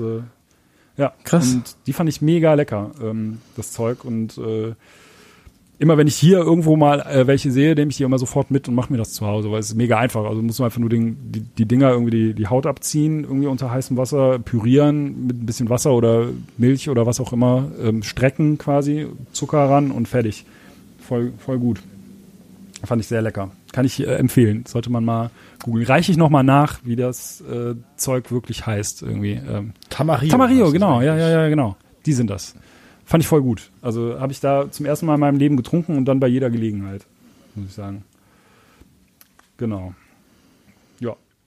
Tambarillo klingt auch irgendwie schon lecker. Ja. Ja, das war eigentlich Baños, mehr oder weniger. Okay. Ja. Und dann ging es weiter Richtung Alausi. Das ist... Ganz kurz, ich glaube, wir haben noch gar nicht darüber gesprochen. Wie habt ihr denn, also wir wart einfach immer in Hotels dann, oder? Ja, stimmt, gut zu wissen. Genau, ja, mal so. Also wir haben, teilweise haben wir Hotels gebucht, teilweise haben wir Airbnb uns Wohnungen gesucht. Mhm. Da dann halt auch häufig bei Leuten direkt. Also jetzt nicht so dieses, hey, wie es heutzutage ist, häufig, so, du buchst eine ganze Wohnung und hast die für dich, weil... Und dafür finden andere Leute in Berlin keine Wohnung, sondern das war dann wirklich bei jemandem zu Hause, der ein Zimmer frei hatte oder sowas. Sowas okay, haben wir ja. Dann da irgendwie gehabt. In Baños hatten wir allerdings ein Hotel, genau. Und dann sind wir mit einem normalen Reisebus, sag ich mal, den auch die lokale Bevölkerung genutzt hat, also der jetzt nicht nur so touristenmäßig da unterwegs war, sind wir dann weitergefahren Richtung Alausi. Also ich muss eigentlich sagen, allein die Fahrten sind schon echt spektakulär, weil wenn man da durch die Anden fährt und man ist auf Höhe der Wolken und das macht schon was her, das ist schon echt schön irgendwie. Ja. Und Alausi dürfte wahrscheinlich auch das ein oder andere Foto entstanden. Genau, sein, ja, absolut. Ja, ich habe ein paar Fotos, wo ich in den Wolken bin, da sieht man halt nichts, weil ich in den Wolken bin. Cool, hier ist Nebel. Einfach so nur Nebel-Selfies. Nee, aber klar, auf jeden Fall dann da durch die Berge irgendwie. Und Alausi liegt auch ziemlich hoch, da habe ich jetzt die genaue Höhe nicht. Nee, habe ich mir nicht aufgeschrieben, keine Ahnung. Auf jeden Fall, da ist halt auch wirklich so, du stehst auf so einem Aussichtspunkt und die Wolken sind unter dir. Also du siehst quasi, schaust geradeaus auf Berggipfel, die über den Wolken liegen. Und das ist schon irgendwie ein ungewohntes Bild, sag ich mal, für den Menschen aus der rheinischen Tiefebene, ne? So, habt ihr dann euch mittlerweile an die Höhe gewöhnt oder hattet ihr da ging's dann, ja. Stark gelitten? Nee, da ging es dann tatsächlich. Also wie gesagt, ich hatte halt nur am Anfang dieses mit der Atemnot so ein bisschen irgendwie oder Kurzatmigkeit und meine Frau eigentlich auch nur auf dem Cotopaxi, dass es ihr wirklich schlecht ging. Danach hat sich das so ein bisschen eingerenkt irgendwie. Da war das dann eigentlich okay. Ja, genau. Diese Kurzatmigkeit, fühlt sich das dann einfach so ein bisschen an, als wenn man gerade, oh je, okay, ich mache mal ein paar Schritte langsamer, oder ist es wirklich so, dass man auch so in Panik kommen kann, weil man denkt, okay, egal was ich mache, es ist gerade einfach nicht genug Luft da? Nee, das hatte ich nicht. Also es ist eher so, dass man sich halt, ja, wie als hättest du dich beim Laufen übernommen oder so, ne? So dieses so, okay, jetzt muss ich echt mal Pause machen, weil sonst kippe ich hier um, so ungefähr. Aber das ist dann auch relativ schnell wieder okay gewesen. Also wenn du dann ein paar Mal durchgeatmet hast, also bei mir jedenfalls, da war das dann okay, genau. Ja. Okay, alles klar. Genau, dann, wie gesagt, sind wir jetzt in Alausi.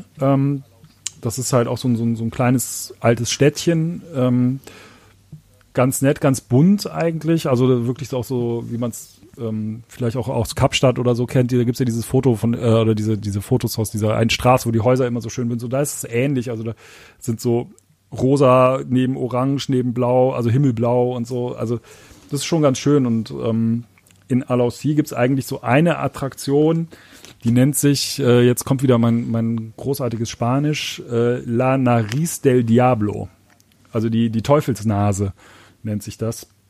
Das ist eine Bahnstrecke, die man da fahren kann. Das haben wir dann auch gemacht, die halt dafür bekannt ist, dass sie halt dann in so ein Tal runterfährt und darüber, wie erkläre ich das jetzt am besten, die fährt halt nicht in so Kurven runter, sondern die fährt immer quasi vorwärts und dann wird hinter dir eine Weiche umgestellt, sodass du dann wieder, dass die Strecke wieder nach unten geht. So, also so Wechselfahrten. Wisst ihr, was ich meine?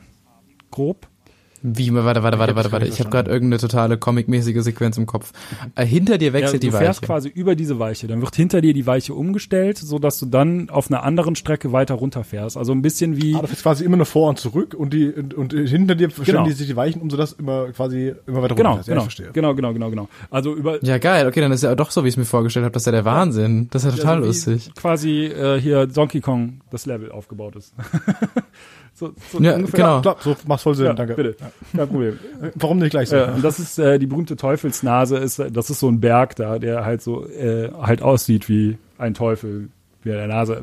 Viel mehr gibt's dann da unten auch nicht zu sehen. Da ist dann natürlich so ein kleines Touristencenter, bla bla bla. Aber es war trotzdem ganz witzig, irgendwie mit dieser Bahn da runter zu eiern, irgendwie. Das hat schon was hergemacht und so. Ich muss auch sagen, ich fahre sehr gerne Bahn im Urlaub. So, das irgendwie finde ich das immer ganz cool und ich bin ganz froh, dass wir das dann da auch machen konnten. Irgendwie. Genau. Das ist dann so eine kleine Bahnstation am Ende. Das ist, glaube ich, auch ein kleines Museum und ein Touri-Shop oder so. Aber das eigentliche Highlight ist halt die Fahrt und dann der kurze Blick auf diesen Berg. Und das ist es dann eigentlich auch. War aber trotzdem ganz schön. Da kann man wirklich sagen, der Weg ist das. Ja, Ziel, voll. Voll. Also da ist wirklich, es geht um diese Bahnfahrt. Irgendwie. Die ist echt ganz schön. Mhm. Die ist auch so das Ding. Also alle Touristen, die da sind oder ne, die strömen dann morgens dahin. Also da ist der Bahnhof dann gerammelt voll. Alle in die Bahn rein irgendwie und ich glaube 3-mal am Tag fährt das Ding und danach ist dann die Stadt wieder wie ausgestorben, weil sie alle wieder abhauen. Also alle in der Bahn. Auch, ja. Ja, von daher, genau. Das haben wir dann da gemacht. Ja, das war eigentlich dann auch schon Alausi. Ja,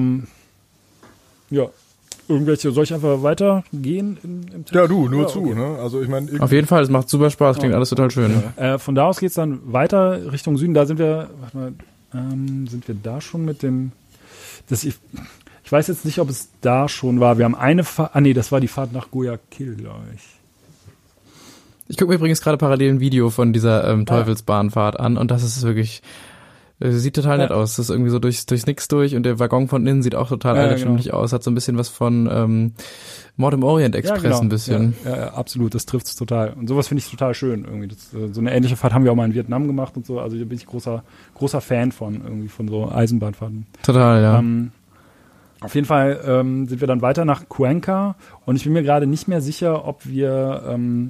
Also wir haben eine Fahrt gemacht in so einem kleinen Bus mit so 5-6 Leuten nur und da habe ich halt wirklich gedacht, ich sterbe. Also weil der Fahrer ist da wirklich lang gebrettert, irgendwie quer durch die Anden und teilweise ging es halt rechts einfach mal so gefühlt 500 Meter runter irgendwie und und es ging nicht nur mir so. Du hast auch gesehen, so ein...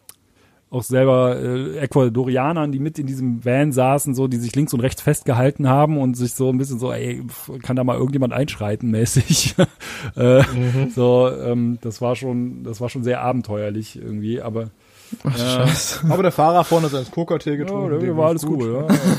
Nee, aber irgendwie habe ich auch so das Gefühl, ich weiß nicht, ob euch das auch so geht, dass man im Urlaub da irgendwie so diesen Gefahrenradar ein bisschen runterdreht. Also ich meine, keine Ahnung, zu Hause fährt jeder irgendwie Fahrrad mit dem Fahrradhelm, was ich jetzt auch mal eher umstritten nennen möchte.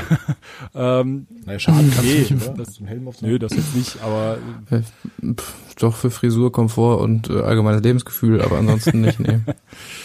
Ja, also ich trage auch immer einen Helm beim Fahrradfahren. Ich weiß aber, dass es definitiv nicht gegen alles hilft und dass da grundsätzlich mehr getan werden muss, als einfach nur, ja, der Fahrradfahrer hatte einen Helm auf, das ist wunderbar, da kann ja nichts mehr passieren, das ist schon klar. Nee, aber ich meine halt so, war das nicht auch hier bei Labroad, wo irgendjemand, ich glaube, das war sogar deine Schwester, mal erzählt hat, dass es irgendwelche Statistiken gibt, dass Leute, die mit einem Fahrrad Helm aufhaben, irgendwie von Autofahrern so viel sicherer wahrgenommen werden, die deswegen viel asozialer denen gegenüber fahren und dass es irgendwie im öffentlichen Straßenverkehr sogar sicherer sei, ohne zu fahren? War das hier? Okay, das ist traurig. Da gibt's eine ähnliche Theorie beim American Football, dass es heutzutage viel mehr Verletzungen gibt, weil die Spieler denken, ich bin so gut hier in so einer Rüstung eingepackt, mir kann ja gar nichts passieren und deswegen mit dem Kopf voran überall reinknallen. Und das wäre früher krass. Nicht so gewesen, als sie noch nicht so gepanzert waren tatsächlich. Von naja, ja. Das ist heftig. Ja, aber worauf ich hinaus wollte, ist, dass man irgendwie im Urlaub dann solche Sachen eher durchwinkt. Also keine Ahnung, dass man sich dann in irgendwelche es ist halt vollkommen okay, in so ein Auto einzusteigen, das keine Sicherheitsgurte hat und irgendwie mit 120 durch die Anden gekarrt zu werden. Aber hier würde ich halt...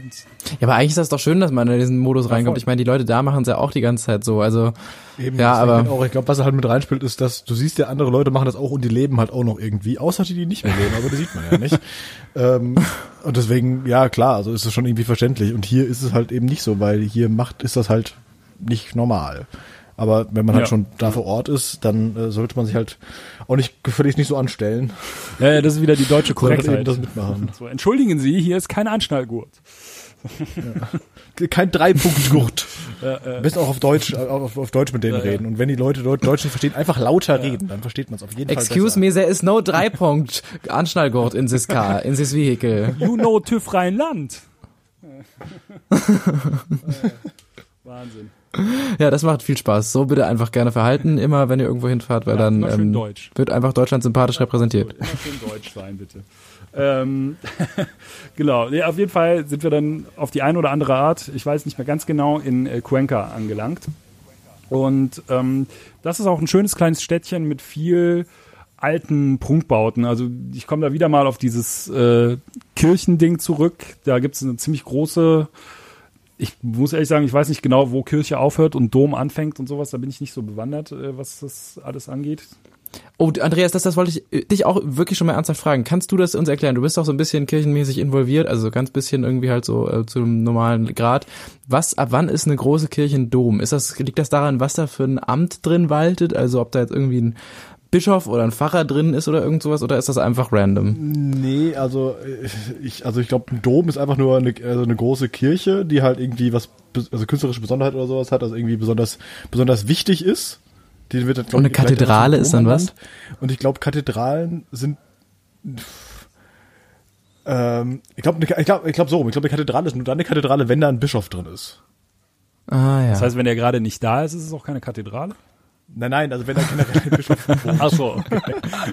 Der ist gerade auf Urlaub. Ja, okay, dann bin ich mir nicht ganz sicher, was es in Cuenca war. Irgendwie, keine Ahnung. Auf jeden Fall, man sagt, macht nichts falsch, wenn man sagt, es ist eine Kirche. Ja. Ich glaube, jede Kathedrale und jeder Dom ist auch eine Kirche. Okay, also schöne große Kirche, aber auch sonst sehr viel schöne Altbauten irgendwie. Also das muss ich echt sagen, in den größeren Städten sehr viel so altes Zeug, was wirklich schön aussieht, wo wir Deutschen ja so ein bisschen, das wurde uns ja alles weggebombt, zu Recht auch, aber das ist so, das sieht man halt dann nicht mehr so an einem Ort. Also die Altstadt in Cuenca ist wirklich wunderschön, das ist echt super da durchzugehen, da kommt man sich ein bisschen vor wie so ein Freiluftmuseum, fand ich total super, das kann ich sehr empfehlen, genau. Ja, da waren wir dann auch in so einem Museum noch und da habe ich echte Schrumpfköpfe gesehen. Da haben wir Fotos von gemacht. Durfte ich nicht, habe ich aber. Okay, ich habe das schon von gehört. Was ist das und wie entsteht sowas? Und ja, das sind halt abgetrennte Köpfe von menschliche, ne? Klar. Dann durch verschiedene, also das ist auch wieder alles. Die kommen in so ein Gurkenglas und dann werden die halt kleiner mit der Zeit. Genau, ja, im Endeffekt ist es so. Also die werden...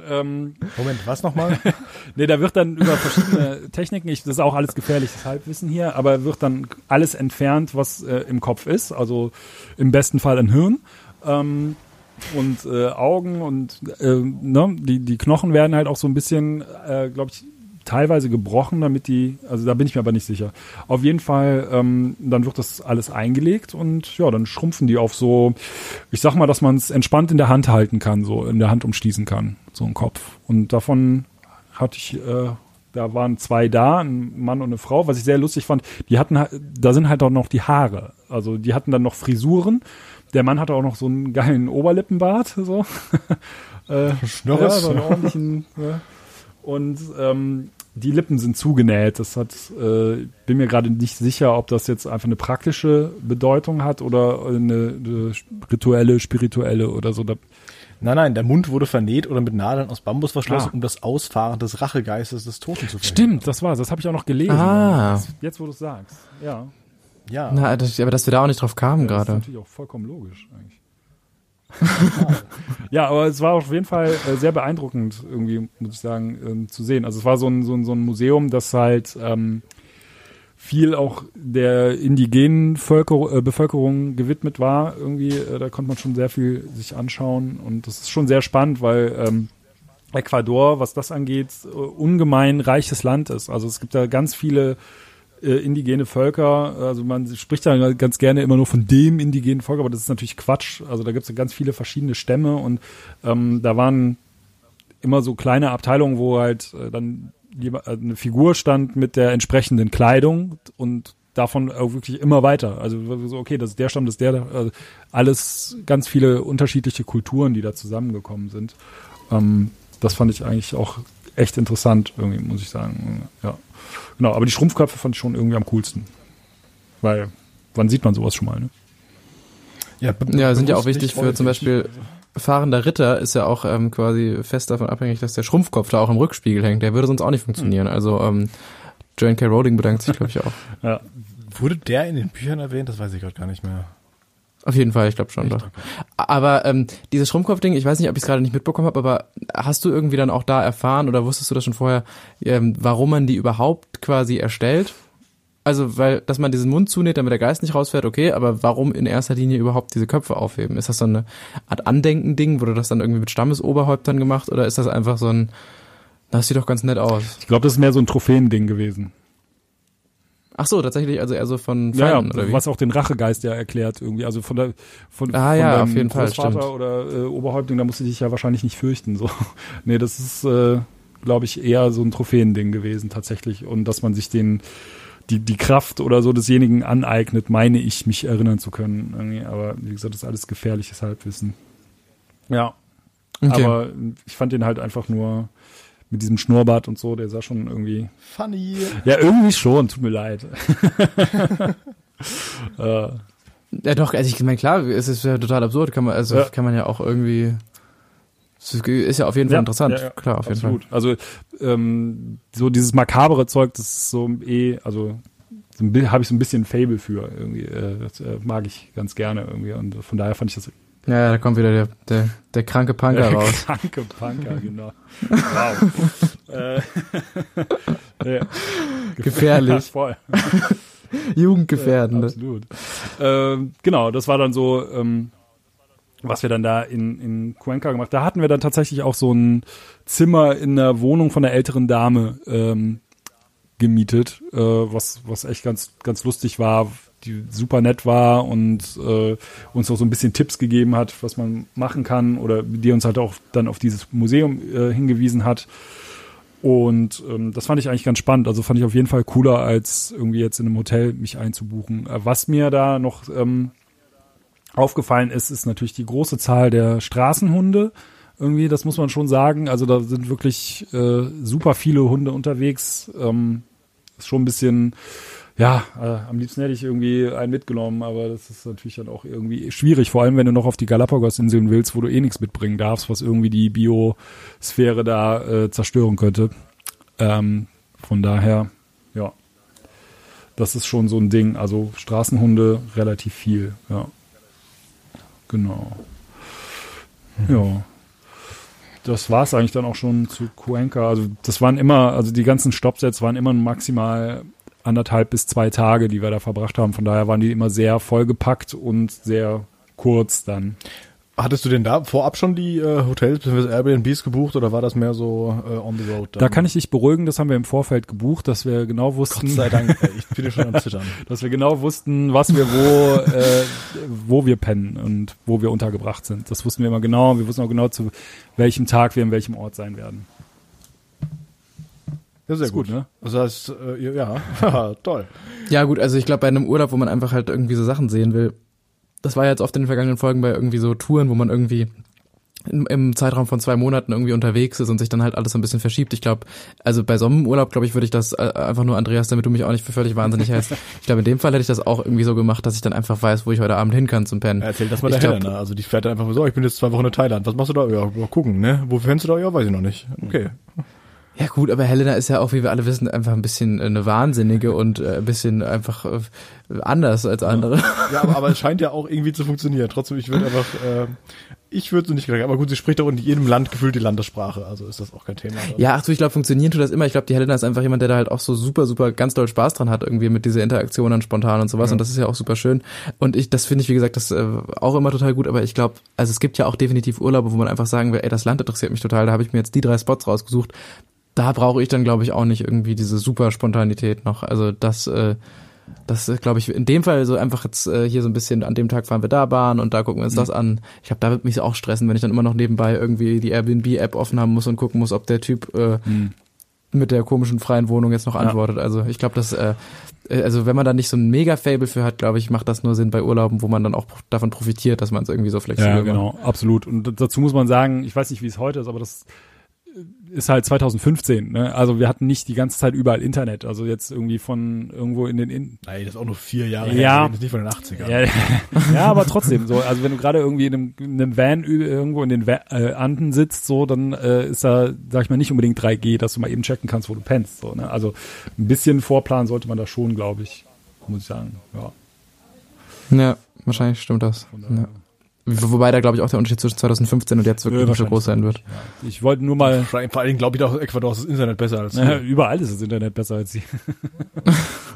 Ich wollte nur mal kurz den alten Mann raushängen lassen, der sagt, früher, wir hatten ja nix. Nicht mal ihn. Ich habe übrigens, apropos Internet in Deutschland, ich habe mittlerweile, ich habe ja einen nagelneuen Vertrag mehr oder weniger und habe jetzt kein LTE im Moment. Weil irgendwie einfach.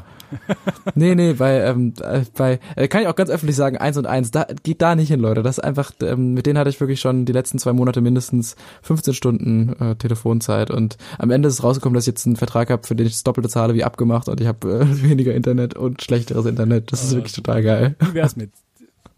Super, also 1 Gigabyte im Monat und für 50 Euro. Ja, so ungefähr. Ja, so erstmal ohne Scheiß ist es nah dran. Also es sind 7 Gigabyte, aber ja, der Rest haut ganz gut Wahnsinn. Hin. Schön. Ja. Aber ist ja an sich auch von Vorteil. Ich meine, wenn man kein LTE hat, dann reicht das Datenvolumen ja auch, weil du es gar nicht verbrauchen kannst. Naja, also, gut, okay, jetzt wird's frech. Aber okay, vielleicht einfach besser in Ecuador sein. Genau. Das heißt, du warst, wo waren wir jetzt gerade, bei welcher Stadt, bei welchem Ort? Cuenca oder Cuenca oder Cuenca? Cuenca, genau. Cuenca. Genau. Okay. Heißt übrigens so viel wie Becken. Ja. Ich glaube, das hängt viel damit zusammen, dass viele Städte sich in so, in Andenbecken gebildet haben. Also, dass quasi links und rechts gehen die Berge hoch und in so Tälern sind die Städte. Das habe ich irgendwie nochmal nachgelesen, dass das häufiger der Fall sei. Genau. Aber das ist dann auch eigentlich Cuenca schon gewesen, in a nutshell. So, von da sind wir dann weiter nach Guayaquil, was ich meine die größte Stadt ist in Ecuador. Das ist korrekt. Danke. Da haben wir aber tatsächlich nur eine Nacht verbracht und sind am nächsten Tag dann auf die Galapagos-Inseln geflogen. Geflogen wahrscheinlich, genau, weil nämlich habe ich im Vorgespräch schon gefragt, wie kommt man da eigentlich hin?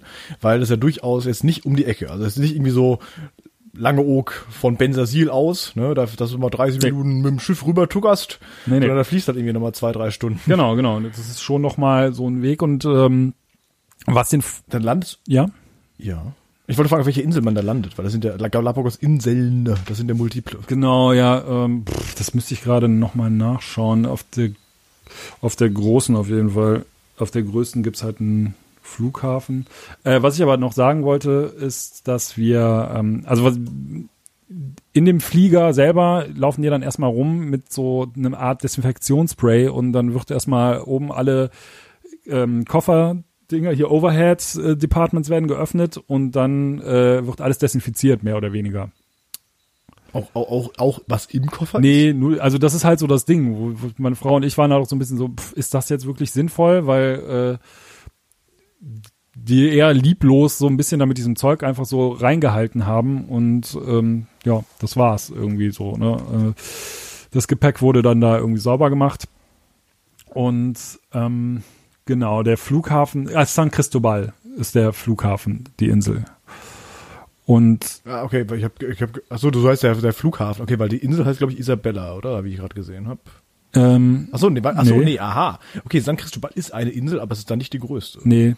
Weil die größte sei Isabella. Ja, das ist richtig. Ah ja, stimmt. Ja, das muss also stimmen. Das ist natürlich richtig, ja. Genau. Und ich muss sagen, im Vorfeld, ich weiß nicht, was so, wenn ihr Galapagos hört, was euer Bild davon ist, so, aber bei mir... Instant-Schildkröten. Ja. Wenn ich Galapagos höre, sehe ich einen weißen Strand, aha, also halt Sandstrand, ne? Ja. Und Palmen, und an diesem Strand laufen diverse Schildkröten in unterschiedlicher Größe rum und dann geht's eben weiter, in der Insel ist es weiterer Wald. Letztendlich ist es ein Bild aus Fluch der Karibik, glaube ich. Mhm. Vielleicht denke ich an Fluch der Karibik. Ah, ja. Ja, also mein Bild war halt auch so... eher menschenleer oder sowas. Und das ist halt Quatsch. Also es gibt da Städte, da wohnen Leute, da gibt's Viehzucht und so weiter, was auch ein großes Problem ist, weil die Menschen kamen und haben halt Hunde, Katzen, Ratten, alles Mögliche mitgeschleppt. Und auf den großen Inseln, klar, hast du immer noch auch von diesen Viechern, die da eigentlich leben, alles, aber das ist halt so dieses Ding, was ich nicht so ganz verstehe. Auf der einen Seite hast du da Städte und auf der anderen Seite darfst du als Besucher nur mit Nationalparkführer da lang, also du darfst gar nicht alleine laufen, du darfst nichts mitbringen, ob tierisch oder pflanzlich, an Organismen, so, ne? Ist ja auch alles vollkommen richtig, so, ne? Gar keine Frage. Nur auf der anderen Seite wird dann da ganz normal Fischerei betrieben und wird da ein ganz normales Leben, also das war halt nicht mein Bild von Galapagos, das will ich damit sagen. So, ne? Mein Bild war halt so, okay, da ist jetzt ein kleiner Flughafen und dann sind wir halt mitten in der Natur und da ist sonst nichts. Und das entspricht halt auch den kleineren Inseln, aber nicht den großen. Wobei man auch da sagen muss, der Tourismus ist da jetzt so weit fortgeschritten, dass es fraglich, also es ist schon fraglich, ob das noch im vertretbaren Maß ist. Also ich habe auch jetzt so, wo ich denke so, ja, ist schön, dass ich da war, aber ich weiß halt nicht, ob das wirklich cool war für die Biosphäre da. Ja, das habe ich auch schon gehört. Also ich habe mal mit einem Bekannten geredet, der auch gesagt hat, er war auf Galapagos, aber okay, das war ein bisschen wirre. Er hatte damals gesagt, er möchte ungern einen Podcast drüber machen, weil er nicht möchte, dass das so überlaufen ist. So, hahaha, ich glaube, der Zoo hat gefahren. Das ist vorbei irgendwie. Also ja. Wie gesagt, gerade aus den USA ganz viele Leute, die halt nur Galapagos machen, also die fliegen, wie gesagt, nach Guayaquil, steigen da um und dann direkt weiter Guayaquil, so. Auf wie vielen Inseln warst du denn dann? Warst du nur auf dieser San Cristobal oder was? Nee, wir haben dann tatsächlich im Vorfeld schon eine Tour gebucht auf einem Katamaran, der dann wir waren, glaube ich, 6 oder 7 Tage dann auf dem Katamaran unterwegs und haben dann verschiedene Inseln und so Spots abgeklappert und haben dann da so einen Segelturn quasi gemacht, wobei wir uns da eigentlich eher haben rumschippern lassen, als dass wir da irgendwas selber angepackt hätten. Was aber auch, glaube ich, in meinen Fähigkeiten entspricht, was sowas angeht. Also ich kann gut sitzen. So ungefähr, genau. Genau, dann ging es halt direkt aufs Schiff. Erster Fun Fact, wir steigen auf so eine Fähre, die uns erstmal von einer Insel zu der anderen bringen soll, weil da dann das Schiff abgelegt, ihr wisst, was ich sagen wollte, und auf jeden Fall steigen auf einmal, alle Leute sind an Bord und gucken so komisch über die Reling und so, hä? Und wir dachten, ach cool, da ist bestimmt schon so ein erstes Tier, das man mal angucken kann, und wir gucken, und was schwimmt da? Der Koffer meiner Frau. Ja, die haben halt die Koffer einfach oben aufs Schiff geworfen und einer ist runtergefallen und auch die Die Frau, die da den Guide gemacht hat, war so, das habe ich noch nie erlebt, was ist denn das? Och, das ist ja verrückt. So, ja, verrückt. Das ist ja total verrückt. So, dann, ja, war erstmal halt, haben die den wieder rausgefischt, aber war natürlich alles unter Wasser, ne? Also volles Programm. Oh scheiße, was war da drin? Nur Klamotten oder was? Dann viel elektrische Geräte. Nee, also nur so Kleinkram, der jetzt nicht weiter wichtig war. Ich glaube, ein Föhn, paar Akkus, so zum Glück waren Kamera und so weiter, alles im Handgepäck beziehungsweise Rucksack oder sowas. Aber ja, trotzdem ist es halt einfach, du bist dann erstmal eine Woche auf dem Schiff, hast nicht die Möglichkeit zu waschen oder so, hast keine Klamotten mehr, weil alles irgendwie nass und salzig ist, und das ist natürlich dann jetzt auch jetzt nicht einfach so ins Meer gefallen, sondern natürlich an so einer Anlegestelle von einem Schiff, so, das ist jetzt auch nicht das sauberste Wasser irgendwie da gerade, ne? Und dann denkt man sich auch so, ja, geil. Ja, das war natürlich so der erste Fun Fact, davon habe ich nachher noch einen zweiten, das wird auch super. Genau, aber dann, wie gesagt, erstmal rüber auf die Insel, wo dann diese Touri-Schiffe quasi ablegen, und da haben wir uns dann auch erstmal mit bisschen Medikamenten für Seekrankheit versorgt, einfach nur, um safe zu sein, also weil wir da beide keine Erfahrung jetzt groß mit hatten, jetzt irgendwie, klar, wir sind alle mal mit dem Schiff gefahren oder mit einer Fähre übergesetzt, aber so wirklich 6 Tage auf einem Katamaran verbracht haben wir halt nie, so, keine Ahnung, deswegen waren wir da so vorbereitungsmäßig, haben wir gedacht, okay, wir kaufen jetzt einfach mal was ein, und das ist halt auch, das kann man sich jetzt nicht wie eine deutsche Apotheke vorstellen, wo man dann hingeht und sagt so, hier, ich hätte gern das und das, und dann kriegst du da von der Apothekerin ein Paket Tabletten gereicht, sondern du sagst, ich hätte gerne das und das, und dann macht jemand eine Packung auf, nimmt da so einen Blister mit irgendwie 10 Tabletten raus und drückt dir die in die Hand, ohne Beipackzettel, ohne, wie sollst du das jetzt eigentlich nehmen, was gibt's denn da für Nebenwirkungen oder so? Nee, du kriegst einfach nur diese Tabletten in die Hand gedrückt, so, und dann viel Spaß damit. Genau. Da hatten dann die Leute, die bei uns auf dem Boot waren, die hatten auch unterschiedliche Strategien, mit Seekrankheit umzugehen. Da waren welche, die schwörten auf irgendwelche komischen Akupressurarmbänder, und ja, ich habe da so meine Zweifel, ob die wirklich was gebracht haben. Ja, auf jeden Fall haben wir dann am Steg schon die ersten von diesen Iguanas gesehen, von diesen großen Eidechsen. Und haben sich natürlich erstmal direkt alle draufgestürzt. Das ist halt dieses klassische hoffentlich nicht nur nee, aber alle natürlich, hier, Foto. Und nach 3 Tagen war so, die Viecher sind halt überall. So ist dann so, ja, okay, schon wieder so ein Iguana. Okay, ja, alles klar. Spannend. Sind das wirklich noch so viele? Also ist das echt so, dass das so, dass es omnipräsent sind? Also die gibt's nicht auf jeder Insel. Geil. Und die sind auf den Inseln auch unterschiedlich. Also das ist ja dieses berühmte Ding mit den Darwin-Finken und so. Ne? Die sehen auf jeder Insel auch so ein bisschen anders aus. Es gibt eine Insel, wo die ernähren sich von Algen, wo halt nicht so viel nährstoffreiche Algen wachsen. Da sind die halt dann kleiner und dünner. Dann die anderen, wo es halt richtig viel zu fressen gibt, die sind halt dicker und ein bisschen gemächlicher, sag ich mal, und dann die Landiguanas, die jetzt nicht im Meer schwimmen, die sind eher so rötlich gefärbt und so, also im Kleinen, ohne jetzt irgendwie Biologie jemals studiert zu haben, erkennt man das schon irgendwie, worauf das da hinausläuft. Wir waren dann noch in dieser Charles Darwin Station, wo auch dann die berühmten Schildkröten sind. Ich bin mir gerade nicht sicher, ob zu dem Zeitpunkt dieser Lonesome George schon tot war. Ich glaube nicht. Ich glaube, der hat noch gelebt, aber gesehen haben wir ihn auf jeden Fall nicht. Aber andere von den großen Schildkröten, von den großen Landschildkröten auf jeden Fall. So, das ist schon beeindruckend. Ich meine, jetzt nicht im Sinne 2012 gestorben. Dann. Ja, da war er schon weg, ne? Ja. Die sind jetzt nicht irgendwie spektakulär im Sinne, dass man da krasse Action erlebt. Das sind halt immer noch Schildkröten, ne? Ja, die haben schon einiges drauf. Also. Ja, also fressen und stehen, sitzen, liegen. Ja, aber sie gehen auch, und sie haben einen geilen Panzer. Ich mag Schildkröten halt, die sind irgendwie cool. Ja, die sind voll cool. Ich auch, mega doll. Wir haben auch 4 unten im Garten, und das ist auch einfach immer schön, Hallo zu sagen. Die sind einfach entspannte Typen. Ja, definitiv. Fand Darwin ja auch, also der hatten wir auch im Vorgespräch kurz angerissen, dass der ja eigentlich nach heutigen Maßstäben sich den Tieren über nicht so nett verhalten hat. Also es gibt zum Beispiel Tagebucheinträge von ihm, wo er beschreibt, wie er davon ausgegangen ist, dass die Schildkröten taub sind, die könnten, und dann halt, weil sie sich immer so erschrecken, wenn er quasi sie überholt und sich vor sie stellt, dass sie sich dann so zusammenziehen. Und dann hat er sich auf sie, draufgestellt, mit einem Stock auf den Hintern geschlagen, damit sie loslaufen. Aber es sei sehr schwer, das Gleichgewicht darauf zu halten. Hat er halt beschrieben. Gott. Oder anderer Tagebucheintrag von ihm ist irgendwie, dass er es gibt ja so viele schöne Vögel und die sind so zutraulich, man braucht überhaupt kein Gewehr, sondern kann sie einfach mit einer Gerte von der Fensterbank runter erschlagen. Ist überhaupt kein Problem. So. Was? Ja, okay, cool. So, ne? Aber ich meine, so war das halt. So haben die halt ihre Forschung, also so haben die halt ihre Forschungsobjekte bekommen. Aber das ist echt krass irgendwie. Das ist so, Darwin, der große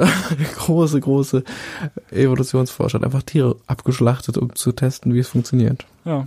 Schwierig. Schon ein bisschen irgendwie, kriegt man schon ein anderes Bild. Genau, ja. Und von da aus ging es dann halt aufs Boot mit unserem Guide Oswaldo. Der irgendwie deutsche Vorfahren hat tatsächlich und die fanden halt, Oswald ist ein toller Vorname und deswegen heißt dieser Mitte-20-Typ Oswaldo. Vielleicht in Anlehnung an Oswald Kolle. Die Älteren unter euch wissen Bescheid. Ihr nicht anscheinend? Nee, ich muss gerade mal googeln, wer das ist. Das ist offenbar ein Journalist, Autor, Filmproduzent. Ah ja, okay. Der durch seine Filme über die sexuelle Aufklärung bekannt wurde. Ah ja. Da übrigens kein Deutscher, sondern sind ja Niederländer. Ach so, gewesen, tatsächlich. Ne? So an der Stelle. Okay. Ja. Aber war ein Deutschstämmiger, ist trotzdem in Amsterdam geboren und er hatte niederländische Staatsbürgerschaft, also war er Niederländer. Ah ja. Hat auf jeden Fall nichts jetzt, also war nicht unser Fremdenführer, sondern das war ein anderer Typ. Genau, dann ging es halt auf den Katamaran und dann ging quasi so die große Tour los. Also dann haben wir verschiedene Inseln abgeschippert. Der Tagesablauf lief dann immer so ein bisschen darauf hinaus, dass man morgens und vormittags jeweils einen kurzen Landausflug gemacht hat und einmal schnorcheln war. Genau, jeweils. Also zweimal am Tag schnorcheln, zweimal am Tag einen Landausflug auf eine Insel, wo man dann ein bisschen rumgerannt ist und sich verschiedene Flora und Fauna angesehen hat. Und warst du davor schon schnorcheln oder war das deine erste Schnorchelerfahrung? Tatsächlich war ich vorher schon mal schnorcheln, aber nicht erfolgreich. Also ich war denn unerfolgreich schnorcheln? Hast du dich Wasser getrunken beim ersten Versuch? Das erste Mal war in Australien und da bin ich halt einfach so ins Wasser gesprungen und da waren einfach Millionen von Fische um einen rum und ich habe tatsächlich ein bisschen Panik bekommen. So, ich bin halt nicht so, ich bin allgemein nicht so derjenige, der sagt, oh, ich gehe gern schwimmen oder schnorcheln oder sowas. Und da war ich wirklich so, ich muss hier sofort raus, das geht überhaupt nicht. Diese ganzen Fische überall, ich drehe durch. Und wobei das ja eigentlich schön ist. Also meine Frau hat da Stunden verbracht so und ich wachte mal an Bord. Aber das war natürlich keine Option da, weil dann wäre mir ja einfach alles entgangen. Und dementsprechend musste ich mich da erstmal ein bisschen reinfinden. Ich glaube, mein erster Schnorchelgang war auch so eigentlich nur, dass ich mir die ganze Zeit selber vorgesagt hat, ganz normal atmen, ganz normal atmen, ganz normal atmen. So, weil. Also ist so ein bisschen Thalassophobie mit dabei. Ja, so ein bisschen irgendwie, also. Ja, kann ich aber nachvollziehen, du. Ich bin auch mit weit vorne. Das ist auch immer, so blöd klingt, aber so beim Triathlon, ne? Ist, da bin ich halt auch in einem See dann, ja, wo man halt eben schwimmt. Und das ist auch erstmal nicht so wahnsinnig angenehm anfangs, weil du schwimmst ja erstmal hin raus, ja, und dann schwimmt man irgendwann wieder zurück. Der Rückweg ist immer geil, weil du merkst, guck mal, ich komme immer näher dem Ufer entgegen. Aber da raus zu schwimmen ist eher blöd. Ich meine, klar, es ist nicht der Bodensee oder sowas, sondern eben der Langener Waldsee oder der Rottgauer See. Aber trotzdem, da kannst du halt nicht stehen, muss man sozusagen. Und da sind natürlich auch Viecher drin. Und die merkst du halt nicht, weil ich meine, wenn da halt erstmal 300 Mann da eben ins Wasser rennen und dann da wild um sich schlagen, indem sie sich schwimmend vor kommen die dann nicht spielen? Da kommen dann eher nicht spielen. Ja, und generell ist es ja natürlich auch Süßwasser, also da sind jetzt nicht die ganz harten Viecher mit dabei, aber trotzdem ist das halt immer noch komisch. Deswegen immer sehr gut, einen Neoprenanzug anzuhaben, damit kannst du dich einfach, wenn irgendwas schief geht, einfach hinlegen, dann liegst du einfach oben auf dem Wasser. Genau, hatten wir auch an, ja. Genau, das war so, da musste ich mich erstmal so ein bisschen reinfinden, was das angeht, was aber sich absolut gelohnt hat. Also ich habe ja schon so ein paar Sachen gemacht, irgendwie war schon wie gesagt, das war jetzt so der letzte große bewohnte Kontinent, sage ich mal, der mir noch gefehlt hat in meiner Sammlung. Von daher, aber sowas habe ich halt noch nie erlebt irgendwie. Also das war wirklich so, du springst ins Wasser und da kommen erstmal 5 Robben angeschwommen, die gucken, was du da eigentlich machst. Direkt unter dir ist eine große Unterwasserschildkröte, die da gemütlich frisst. Von oben schießt auf einmal dieser Blaufußtölpel, den es da gibt, ins Wasser, um Fische zu fangen. So, und das alles irgendwie in den ersten 10 Minuten, in denen du da im Wasser bist, so, ne? Und dann ist so. Ereignisse überschlagen sich. Ja, vollkommen. Was da los ist, ist unglaublich irgendwie, ne? Also, das, dann diese Iguanas da, die dann an Land eher behäbig und gemütlich irgendwie lang kriechen und ihren Bauch über den Boden schleifen, die sind dann da relativ fix unterwegs und hängen irgendwo, interessieren sich überhaupt nicht für dich, fressen ganz da an den Algen rum. Du kannst da wirklich in 10 Zentimeter Abstand an denen vorbeischwimmen, die kümmern sich nicht um dich. Robben wiederum sind mega interessiert an einem, kommen auf einen zugeschwommen, gucken irgendwie, also wirklich so, wollen spielen, wollen, dass du so Luftblasen machst unter Wasser, das finden die witzig. Das ist wirklich so. Also das wurde uns halt auch gesagt, so, ey, wenn so kleine Robbenkinder, Babys ankommen, dann einfach mal so ein bisschen Luftblasen machen, so, und dann flitzen die um einen rum, so, ne? Also das ist echt, und ja, das haben wir halt im Endeffekt haben wir das jeden Tag zweimal gemacht, und da wirst du halt auch nicht müde von, so, also da bist du nie von übersättigt, so, weil es halt ständig, es macht halt einfach total Spaß, das zu beobachten, dieses Treiben, weil es ja auch so eine andere Welt ist irgendwie, die man da sieht. Eben, und das ist auch so ein, ja, bitte. Ja, das ist so ein bisschen das Problem, weil ich meine, man sagt, ja, das ist halt total touristisch überlaufen, das Ganze, aber es ist halt auch echt schön. Ja. Deswegen, man kann es den Leuten ja im Prinzip nicht verübeln, dahin zu fahren, weil, also mich reizt das ja auch, dahin zu gehen, auch wenn ich weiß, dass es halt eben aus ökologischer Sicht nicht so das Sinnvollste ist, das zu tun. Aber das ist halt voll schwer. Du kannst ja nicht einfach sagen, ja, da sollten die Leute nicht hingehen, aber ich fahre jetzt übrigens auch dahin. Also man muss sich ja schon irgendwie im Klaren darüber sein, dass wenn man dahin fährt, auch Teil des Problems ist. Ne? Jetzt kann man sagen, ja, aber man muss sich halt dann, wenn man schon das macht, eben entsprechend versuchen, geschickt zu verhalten. Also jetzt zum Beispiel jetzt nicht irgendwie wild Plastikflaschen um sich schmeißen, sondern eben doch eben auf die Natur achten. Genau, wir haben das da immer alles in den gelben Sack getan. Also ist jetzt alles gut. Nee, merkst du auch selbst, ne? Ja.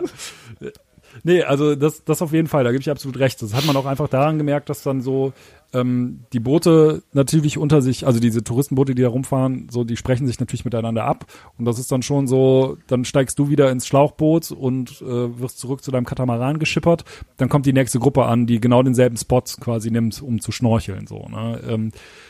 Das hat natürlich den Vorteil, dass sich das so ein bisschen dann auf bestimmte Spots so bald und dann andere Orte vielleicht ein bisschen mehr in Ruhe gelassen werden von Touristen und so. Aber klar, man fühlt sich halt schon auch so ein bisschen wie im Phantasialand, also dass du halt so an die Hand genommen wirst und so wie so durchgeschleust wird, so, jetzt macht er das, jetzt macht er das, jetzt macht er das.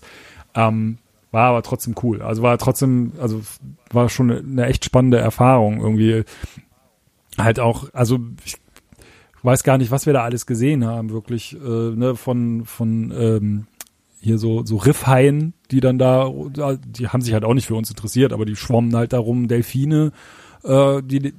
Ach echt? Habt ihr die wirklich so nah auch gesehen, oder was? Dann. Also die sind da nicht, als wir schnorcheln waren, aber an dem Katamaran, so waren die dann halt irgendwie, sind dann mitgekommen, ein Stück weit, ne? Dann gibt's da ja auch Pinguine, so diese, ich glaube Humboldt-Pinguine heißen die, bin mir gerade nicht sicher.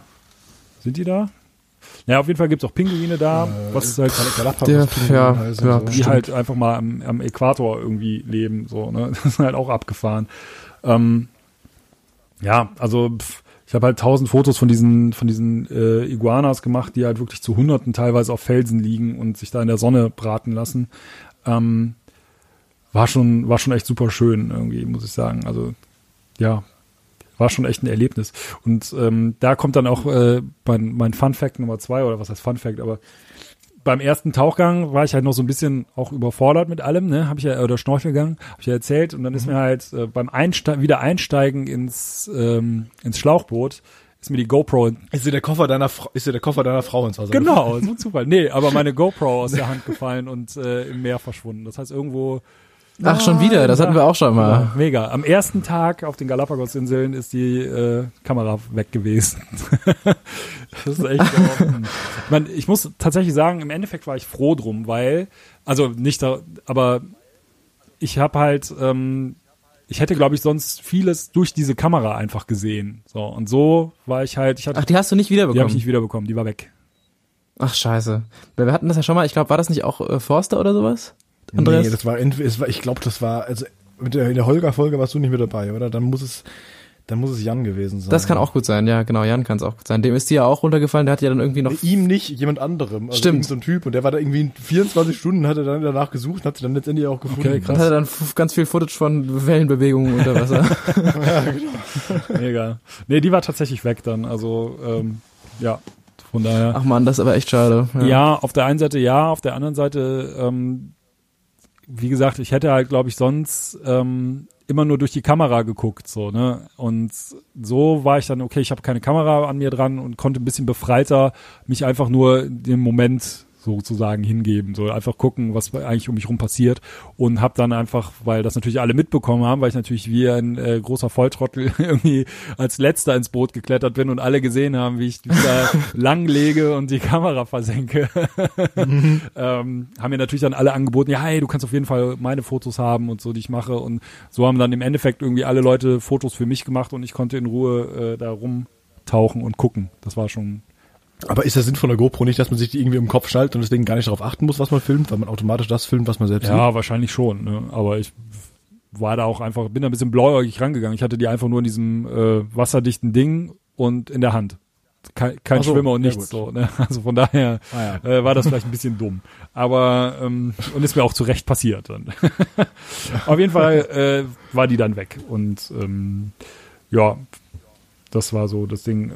Ansonsten, ja, meine Frau hatte ein bisschen zu kämpfen mit Seekrankheit dann tatsächlich. Hat sich auch ein paar von den Tabletten reingepfiffen und hat eigentlich die Nächte dann nicht in der Kabine, sondern an Bord verbracht, weil es halt einfacher ist, wenn du einen Horizont siehst tatsächlich. Ich hatte, glaube ich, eine Nacht ein bisschen Probleme, danach war es aber okay. Dann hatte ich mich schon mehr oder weniger daran gewöhnt. Also ich hatte da nicht so das Problem. Es ist jetzt ja nicht so, dass man auf hoher See ist, weil man ja immer in Küstennähe ist, aber, und der Seegang war jetzt auch nicht so massiv, aber es war schon so zu merken. Das definitiv, ne? Das ist so ein Ding irgendwie.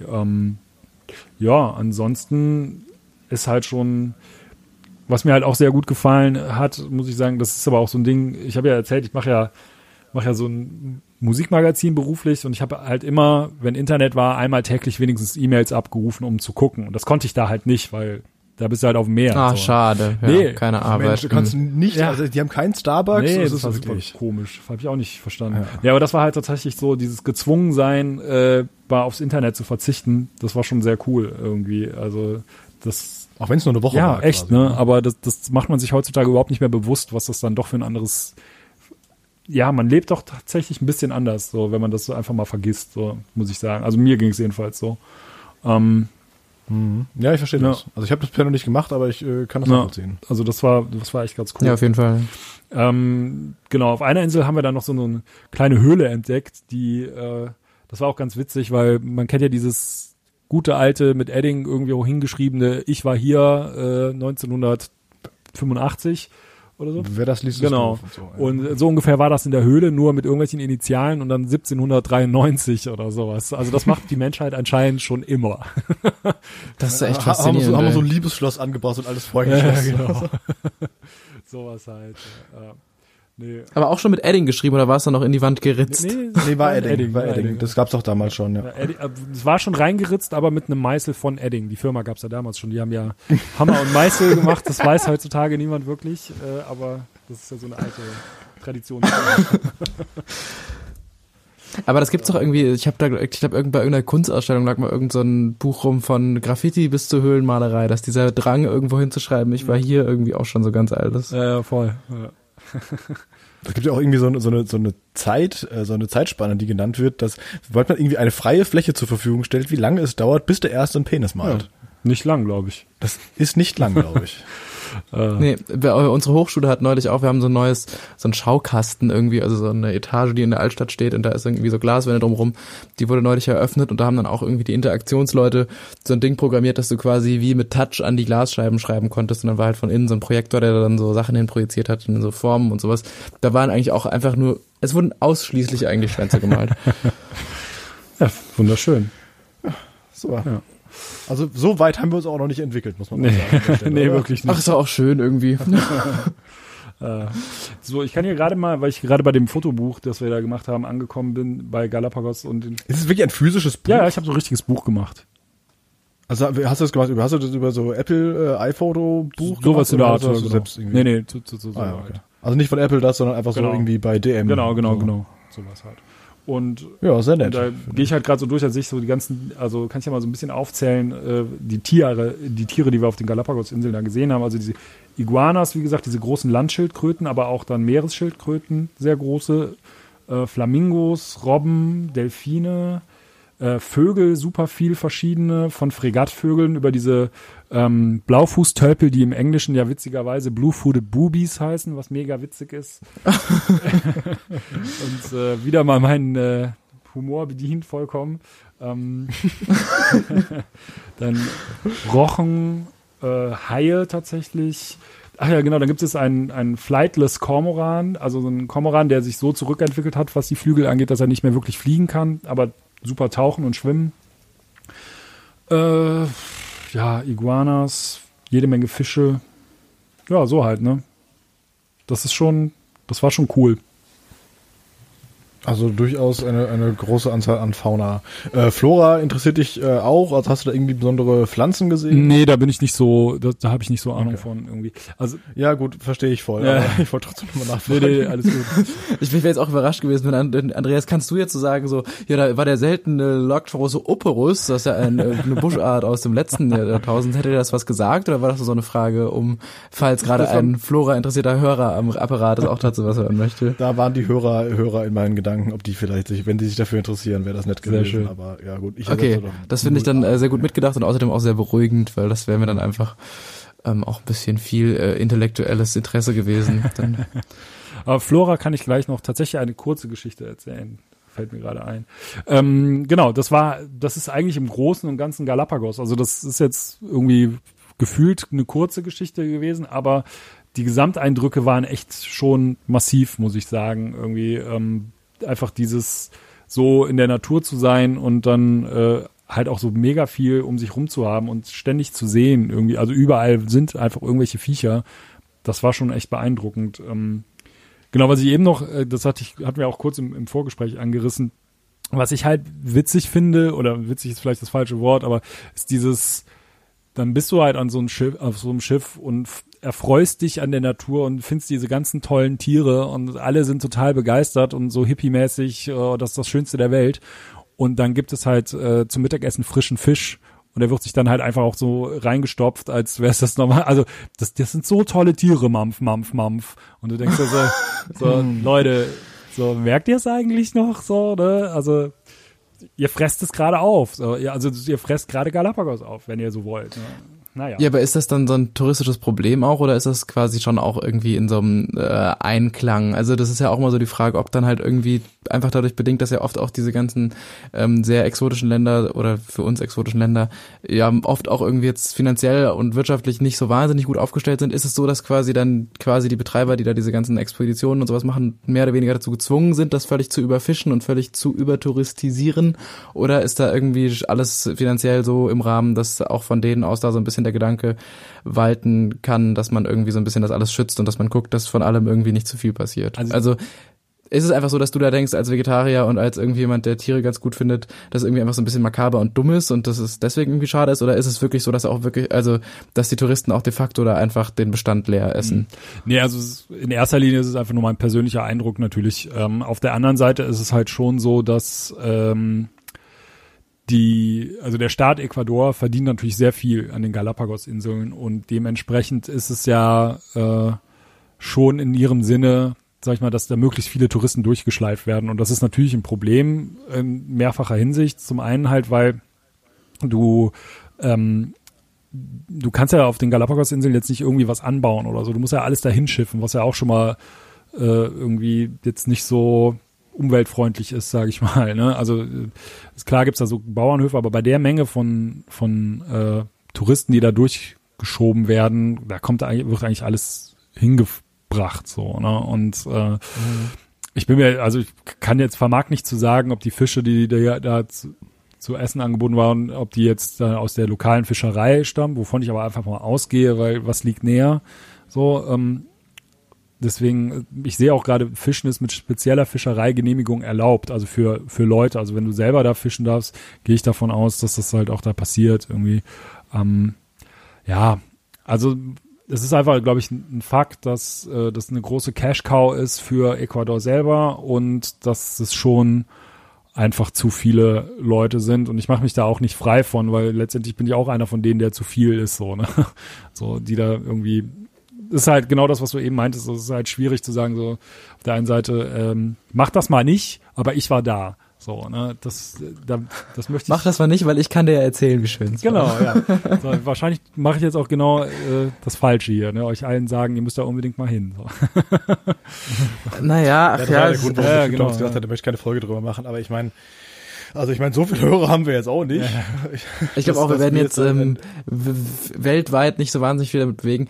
Aber ich finde halt, die Idee dahinter ist ja schon so ein bisschen, dass man sagt, es muss nicht immer Galapagos sein. Also ich meine, ich glaube halt einfach, das ist so ein bisschen so wie auch Hawaii irgendwie so ein bisschen oder auch die Malediven dann immer so dieses eine Thema sind. Ich glaube, es gibt halt, wenn man einfach irgendwie sagt, man will nicht unbedingt, also klar, Galapagos, wenn du warst ja eh in Ecuador und warst dann irgendwie, wolltest du das halt anschauen, das macht ja völlig Sinn, aber ich glaube, es ist halt oft irgendwie bei Leuten, die dann sagen, ich will jetzt unbedingt mal so eine Naturinsel sehen, das muss dann Galapagos sein oder irgend sowas und es müssen diese Inselgruppen sein und ich glaube, der Gedanke von vielen ist ja dann einfach so ein bisschen, dass man auch einfach gucken kann, was es noch so gibt und dann gibt es da vielleicht nicht 1000 andere Tierarten, aber dafür ist man vielleicht auch einfach ein bisschen mehr in Ruhe und in noch ein bisschen unberührterer Natur und sowas. Ich glaube, da kann man einfach so ein bisschen gucken, wie wichtig einem das jetzt ist, genau diese Schildkröte zu sehen oder ob man einfach nur was sehen will, was so auch schön ist und wo man sagt, dann mache ich jetzt nicht noch mehr von diesem extrem fragilen Dings da irgendwie kaputt. Ja, das ist schön gesagt. Von daher. Danke, bitte, vielen Dank. Bitte. Fand ich auch. Ja. Ja, okay, aber also hast du, was war dein Highlight an Tieren? Also ich meine, die Schildkröten sind bestimmt wahnsinnig beeindruckend, wenn man die sieht, aber gab es irgendwie so ein extrem skurriles Viech, von dem du vorher noch nie gesehen hast oder sowas, was dir dann irgendwie auf einmal über den Arm geklettert ist? Was war das lustigste Tiererlebnis? Das lustigste Tiererlebnis? Also ich war einfach von diesen Iguanas sehr beeindruckt, weil die halt einfach überall sind, so. Also die kamen mir ein bisschen vor wie Katzen, weißt du? So, die interessieren sich nicht für einen, die liegen nur in der Sonne rum, aber dann unter Wasser waren die dann so super agil. Also das ist so, da hast du dann einfach gesehen. Und Katzen sind jetzt eher an Land. Ja, agil, ja klar, oder? Aber ich meine von diesem, der erste Eindruck an Land war so, die liegen faul in der Sonne rum, so ungefähr.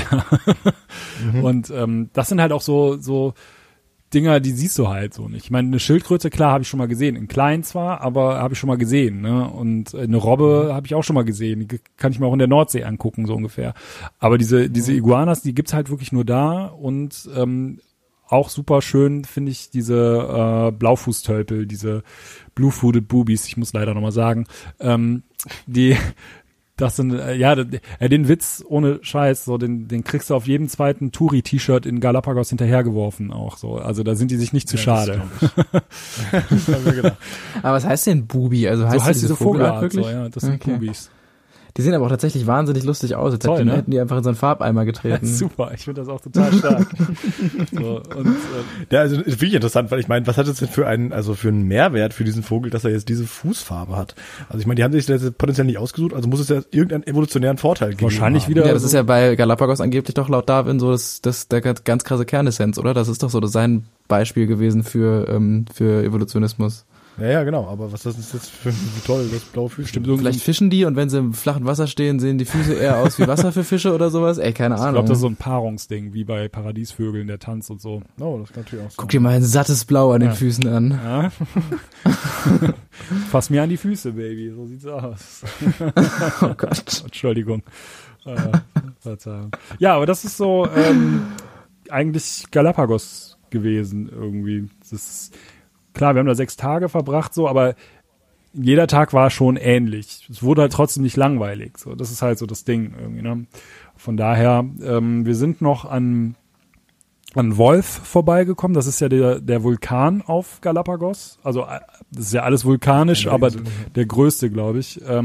Der ist tatsächlich, ich glaube, so ein paar Tage nachdem wir weg waren, ist der ausgebrochen, was halt schade ist. Das hätte ich gern gesehen. Also das würde ich halt echt mal gerne sehen, so Lava. Ja, Mai 2015 ist der. Ja, dann war es vorher. Genau, dann so rum war es. Das war vorher. Das wurde uns nämlich auf dem Schiff noch erzählt, dass er irgendwie 3 Monate, wir waren im Juli, August waren wir da und dann ist er kurz vorher, weil er ist ja ausgebrochen. Mhm. Das hätte ich halt total gerne mal gesehen, so Lava und so. Das finde ich auch spannend. Aber, ja. Ach, Flamingos haben wir noch gesehen. Stimmt, die gibt's da auch.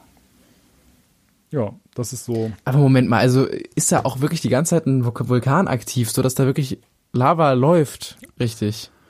Nee, das hätte ich halt gerne gesehen, aber ja, aber ist das regelmäßig der Fall? Zeit. Also 1982 war es davor und dann 2015. Ja. Ah, okay, sorry, den habe ich gerade, also der Teil war irgendwie, 4 Wochen. Okay, der Teil war gerade irgendwie wieder Skype verschluckt oder sowas. Weil das wäre ja irgendwie auch total krass. Also dann wäre es ja auch, so Geysir, dann hätte ja vielleicht auch irgendjemand schon mal auf die Idee kommen müssen, dass die ganzen Tiere mal da runter zu schaffen, weil das ist ja vielleicht dann auch nicht so sicher auf Dauer. Ja, das stimmt natürlich auch. Ob das so gut ist, was wir hier machen? Gut, dass wir hier alles sammeln, neben diesem riesigen Vulkan, der alle 2 Wochen ausbricht. Das wäre witzig, wenn es so wäre. Ja, gut. Lava, so habe ich auch noch nie gesehen. In Neapel waren wir auf dem Vesuv da und da hat es nur ordentlich gedampft die ganze Zeit raus, aber sonst hat man da auch nichts gesehen. Nee, das würde ich echt mal gerne sehen. Ja, ich auch voll. Finde ich spannend. Genau, dann ging es aber eigentlich auch schon zurück. Also es sei denn, ihr habt noch irgendeine Frage zu Galapagos, die ich wahrscheinlich nicht beantworten kann. Nö, hat er eigentlich einen ganz guten Querschnitt gegeben durch das Ganze, was er so gemacht hat, was da so naturmäßig ist und wie man sich das zumindest gescheit überlegen sollte und vielleicht viel Karma ansammeln sollte, bevor man da selbst hinfährt. Also Vegetarier sein hilft, glaube ich. Ja, das auf jeden Fall. Das sammelt man schon mal auf diverse Punkte. Vielleicht auch auf Müllvermeidung achten, ist auch immer nochmal ganz sinnvoll. Ich hatte schon schlechtes Gewissen. Mich wundert echt, dass wir nicht aus Berlin senden irgendwie manchmal. Bei einem veganen Latte sitzen und ja. Ja. Ja. Nee, aber verstehe ich voll. Ja. Und dann sind wir quasi wieder zurückgeflogen nach Guayaquil. Nee, dann sind wir tatsächlich direkt nach Quito zurückgeflogen. Ah ja, okay. Und von da aus dann also noch 2 Tage da und dann ging es wieder zurück. Genau. Also in Quito dann erstmal so der Rückflug, der war eigentlich easy bis auf die Landung. Da sind wir irgendwie dann auf der Landebahn tatsächlich einmal durchgestartet wegen irgendwelchen Winden, was in den Anden ja jetzt auch nicht mal so ungewöhnlich ist, glaube ich. Das war schon so ein bisschen, ja, ich habe jetzt kein Problem, meine Frau hat so ein bisschen Flugangst, ich eigentlich nicht. Ich fand das eigentlich eher spannend. Aber ist auch das erste Mal, dass ich das erlebt habe. Also, dass er wirklich so kurz vorm Aufsetzen dann nochmal Gas gibt und nochmal eine extra Runde fliegt. So, das war schon ganz witzig irgendwie. Weil dazu kommt halt auch noch, dass der Quito oder der Flughafen allgemein in so einer Talsohle halt auch wieder liegt. Das heißt, der muss dann halt wirklich hochziehen, ne? Mhm. Ja, das war schon ganz witzig. Genau, und dann hatten wir noch irgendwie 2-3 Tage nochmal in Quito. Die haben wir eher ruhig angehen lassen, weil wir hatten dann halt einfach 2 Wochen ziemlich volles Programm, wie man, glaube ich, mitbekommen hat. So, ja, durchaus. Das war ja schon alles sehr eng. Wir waren dann in so einem kleinen Hostel untergebracht, wo der Besitzer auch so Touren angeboten hat und dann haben wir mit dem halt nochmal so einen Ausflug in den Urwald gemacht, jetzt in Quito-Nähe quasi, also so ein Tagestrip irgendwie raus und das war ganz witzig, weil der Typ selber, der das gemacht hat, der ist so, also man hätte es sich denken können, weil überall in dem Hostel hingen Fotos von Vögeln. Und der Typ ist halt so ein Birdspotter, nennt man das, glaube ich, so jemand, der halt Vögel anguckt. Genau, Vögel anguckt. Heißt nicht irgendwie Ornithologe? Ja, aber der ist mehr so hobbymäßig, also der versucht immer Fotos von allen möglichen Vögeln zu machen, so für seine Sammlung, dass er die mal gesehen hat. So, der führt so eine richtige Liste, wo er die dann abhakt. Und somit stand halt dieser Ausflug auch so ein bisschen in der im Vögelfokus, sage ich mal. So. Ja, freut mich für dich, dass das im Vögelfokus stand, was ihr da gemacht habt. Sorry, ich dachte, du hast die ganze Zeit von deinem Humor gesprochen. Ja, ich dachte, das trifft den vielleicht ganz gut. Ich habe nur versucht, mich zurückzuhalten. Ja. Nee, auf jeden Fall war das so. Und dann sind wir halt erstmal an so eine kleine Hütte gefahren, wo ganz viele von diesen kennt ihr diese Futterkelche für Kolibris? Sagt euch das was? Also das sind so Gefäße, die dann mit so einer Zuckerlösung meistens, weil Kolibris ja auch so Nektar und sowas sich davon ernähren, mit so einer Zuckerlösung gefüllt sind und die dann unten, wenn man so will, so kleine Plastikblüten haben, also so kleine Öffnungen. Und davon hingen halt jede Menge, also dass da mal so ein Dutzend von diesen Dingern gehangen haben und an jedem sind dann unten so nochmal so 8 bis 10 von diesen Plastikblüten.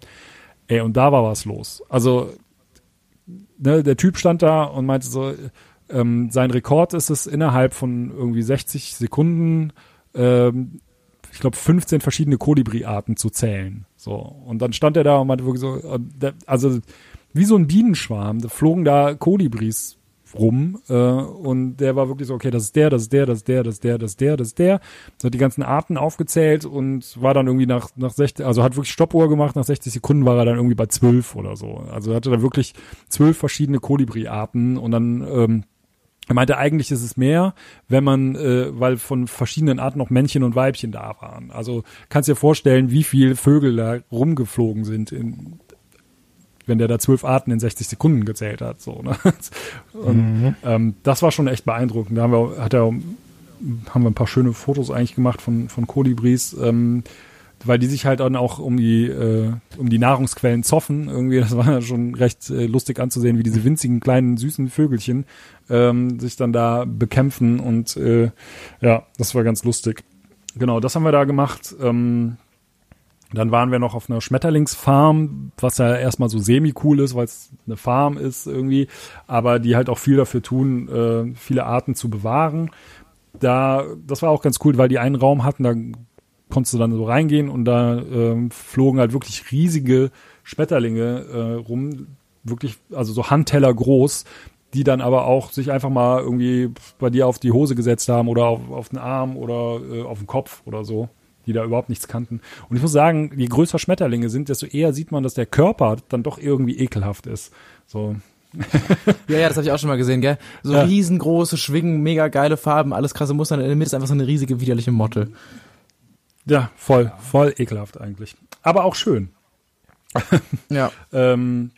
Genau, das war so dann quasi unser letzter Ausflug. Dann sind wir noch, das war halt auch so ein bisschen, auf dem Plan stand dann noch so eine Orchideenfarm,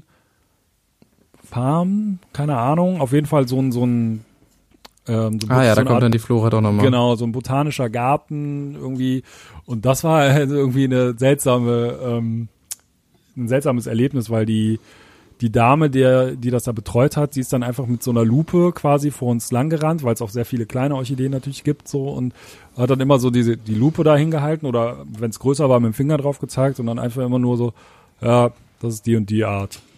Weiter. Das ist die und die Art. Weiter. Das ist die und die Art. Ich war mit vollem Herzen. Ja, voll, so, ne, und das ging dann so eine halbe, dreiviertel Stunde und wir waren wirklich so, okay, wir können auch abkürzen, weil Blumen das interessiert mich jetzt halt einfach wirklich überhaupt nicht gerade. So. Und sie war aber so komplett elanlos und gelangweilt und einfach, ja, das sind die Blumen, das sind die Blumen, das sind die Blumen. Okay, und das war dann aber, wie du schon gesagt hast, der letzte Ausflug und das heißt, der hat dann nochmal entspannt geendet oder was? Voll, ja. Also okay. Ich war da jetzt auch nicht unglücklich drum, das jetzt einfach mal ein bisschen so ruhen zu lassen. Und, okay, alles klar. Genau, und damit sind wir dann eigentlich auch am Ende angekommen. Dann ging es zurück nach Frankfurt und das war's. Genau, ja. Sehr gut, weil wir sind auch gerade, glaube ich, ziemlich nah am Zeitlimit von Andreas. Ich war ja auch eine ganze gute Ecke zu spät. Deswegen, glaube ich kommt das gerade trotzdem ganz gut hin, dass wir jetzt sehr schön das Ganze zusammenrappen. Das klingt wahnsinnig gut. Ich glaube, du würdest es auch wahrscheinlich, bis auf die Bedenken, was Galapagos angeht, habe ich jetzt eigentlich nichts an Empfehlungen raushören können. Nee, voll nicht. Klang einfach alles sehr, sehr gut. Eine Empfehlung. Habe ich auch noch nicht gehört. Das, ab jetzt. Ab jetzt. Ich glaube, das habe ich schon mal irgendwo gehört. Kann aber auch sein, dass das Quatsch war. Aber ansonsten habe ich es erfunden. Vielleicht solltet ihr da so eine Rubrik draus machen, die Labroad-Empfehlung. Fahrt da nicht hin. Das, also hier, wir sind ja hier am Ende jetzt wieder und da auch immer gerne nochmal die Aufrufe. Ich hätte auch wirklich mal Bock auf eine Folge, wo jemand von so einem richtig katastrophalen Urlaub erzählt. Also auch gerne mal sowas irgendwie und dann mal analysieren, woran es lag und so. Also natürlich auch habe ich überhaupt nichts dagegen, wenn hier weiterhin die wundervollen Reisen hinkommen und man sich einfach immer an so einem Wochenende hinsetzt und sich 2 Stunden lang einfach kurz in so einen Urlaub reindenkt. Das ist dann natürlich auch super schön. Das soll ja auch das erste Ziel sein. Aber wenn ihr sagt... Vielleicht wäre sowas ja auch so ein extra Format für das, was gegebenenfalls noch bei uns demnächst passieren wird. Ah ja, genau. Okay, das ist eine gute Idee. Genau. Dazu bald mehr. Ja, super. Ja, Dann freue ich mich total, dass das hier schon wieder geklappt hat und dass es auch wieder so eine sehr, sehr schöne Folge wurde. Das klang wieder alles sehr harmonisch und gerade diese ganze Bahngeschichte und sowas. Auch wieder so Sachen, wo man sagt, ja, wenn irgendwann nochmal die Millionen aufs Konto kommt, ich habe genug Ideen, wo man hin kann mittlerweile. Das klingt wieder wirklich sehr, sehr lohnenswert. Deswegen für alle, die irgendwie mit dem Gedanken Ecuador und den Galapagos-Inseln geliebäugelt haben, vielleicht hier nochmal so ein paar Tipps und Eckdaten. Wir hoffen, es hat wieder geholfen. Wir freuen uns auch sehr. Also ich freue mich sehr, dass es alles so wunderbar von Dennis erzählt wurde. Ja, gerne. Und ja, Dankeschön und das war schön. Ja, danke auch und schön, dass das funktioniert hat. Gerne auch wieder, wenn du mal wieder woanders unterwegs warst oder vielleicht, wenn wir irgendwie die Japan-Folge machen und du da nochmal einen Einspieler zubringen möchtest oder so. Das ist natürlich auch immer gerne gesehen. Ja, sehr gerne. Absolut. Ja, wie gesagt, ich muss jetzt tatsächlich springen. Ja. Schnell in die Schuhe steigen. In die Schuhe steigen, genau. Ja, ich wünsche euch Hörerinnen und Hörern da draußen also noch einen schönen Tag und viel Spaß bei dieser Folge gehabt zu haben und auch viel Spaß bei der nächsten Folge, die ja über Kanada geht dann in 3 Wochen. Genau, da könnte ich auch drauf folgen, die wird mindestens genauso schön. Ich freue mich da auch schon sehr. Das war eine tolle Folge, auf jeden Fall, ja. Alles klar, dann bis zum nächsten Mal und vielen Dank. Genau, macht's gut. Ciao. Tschüss.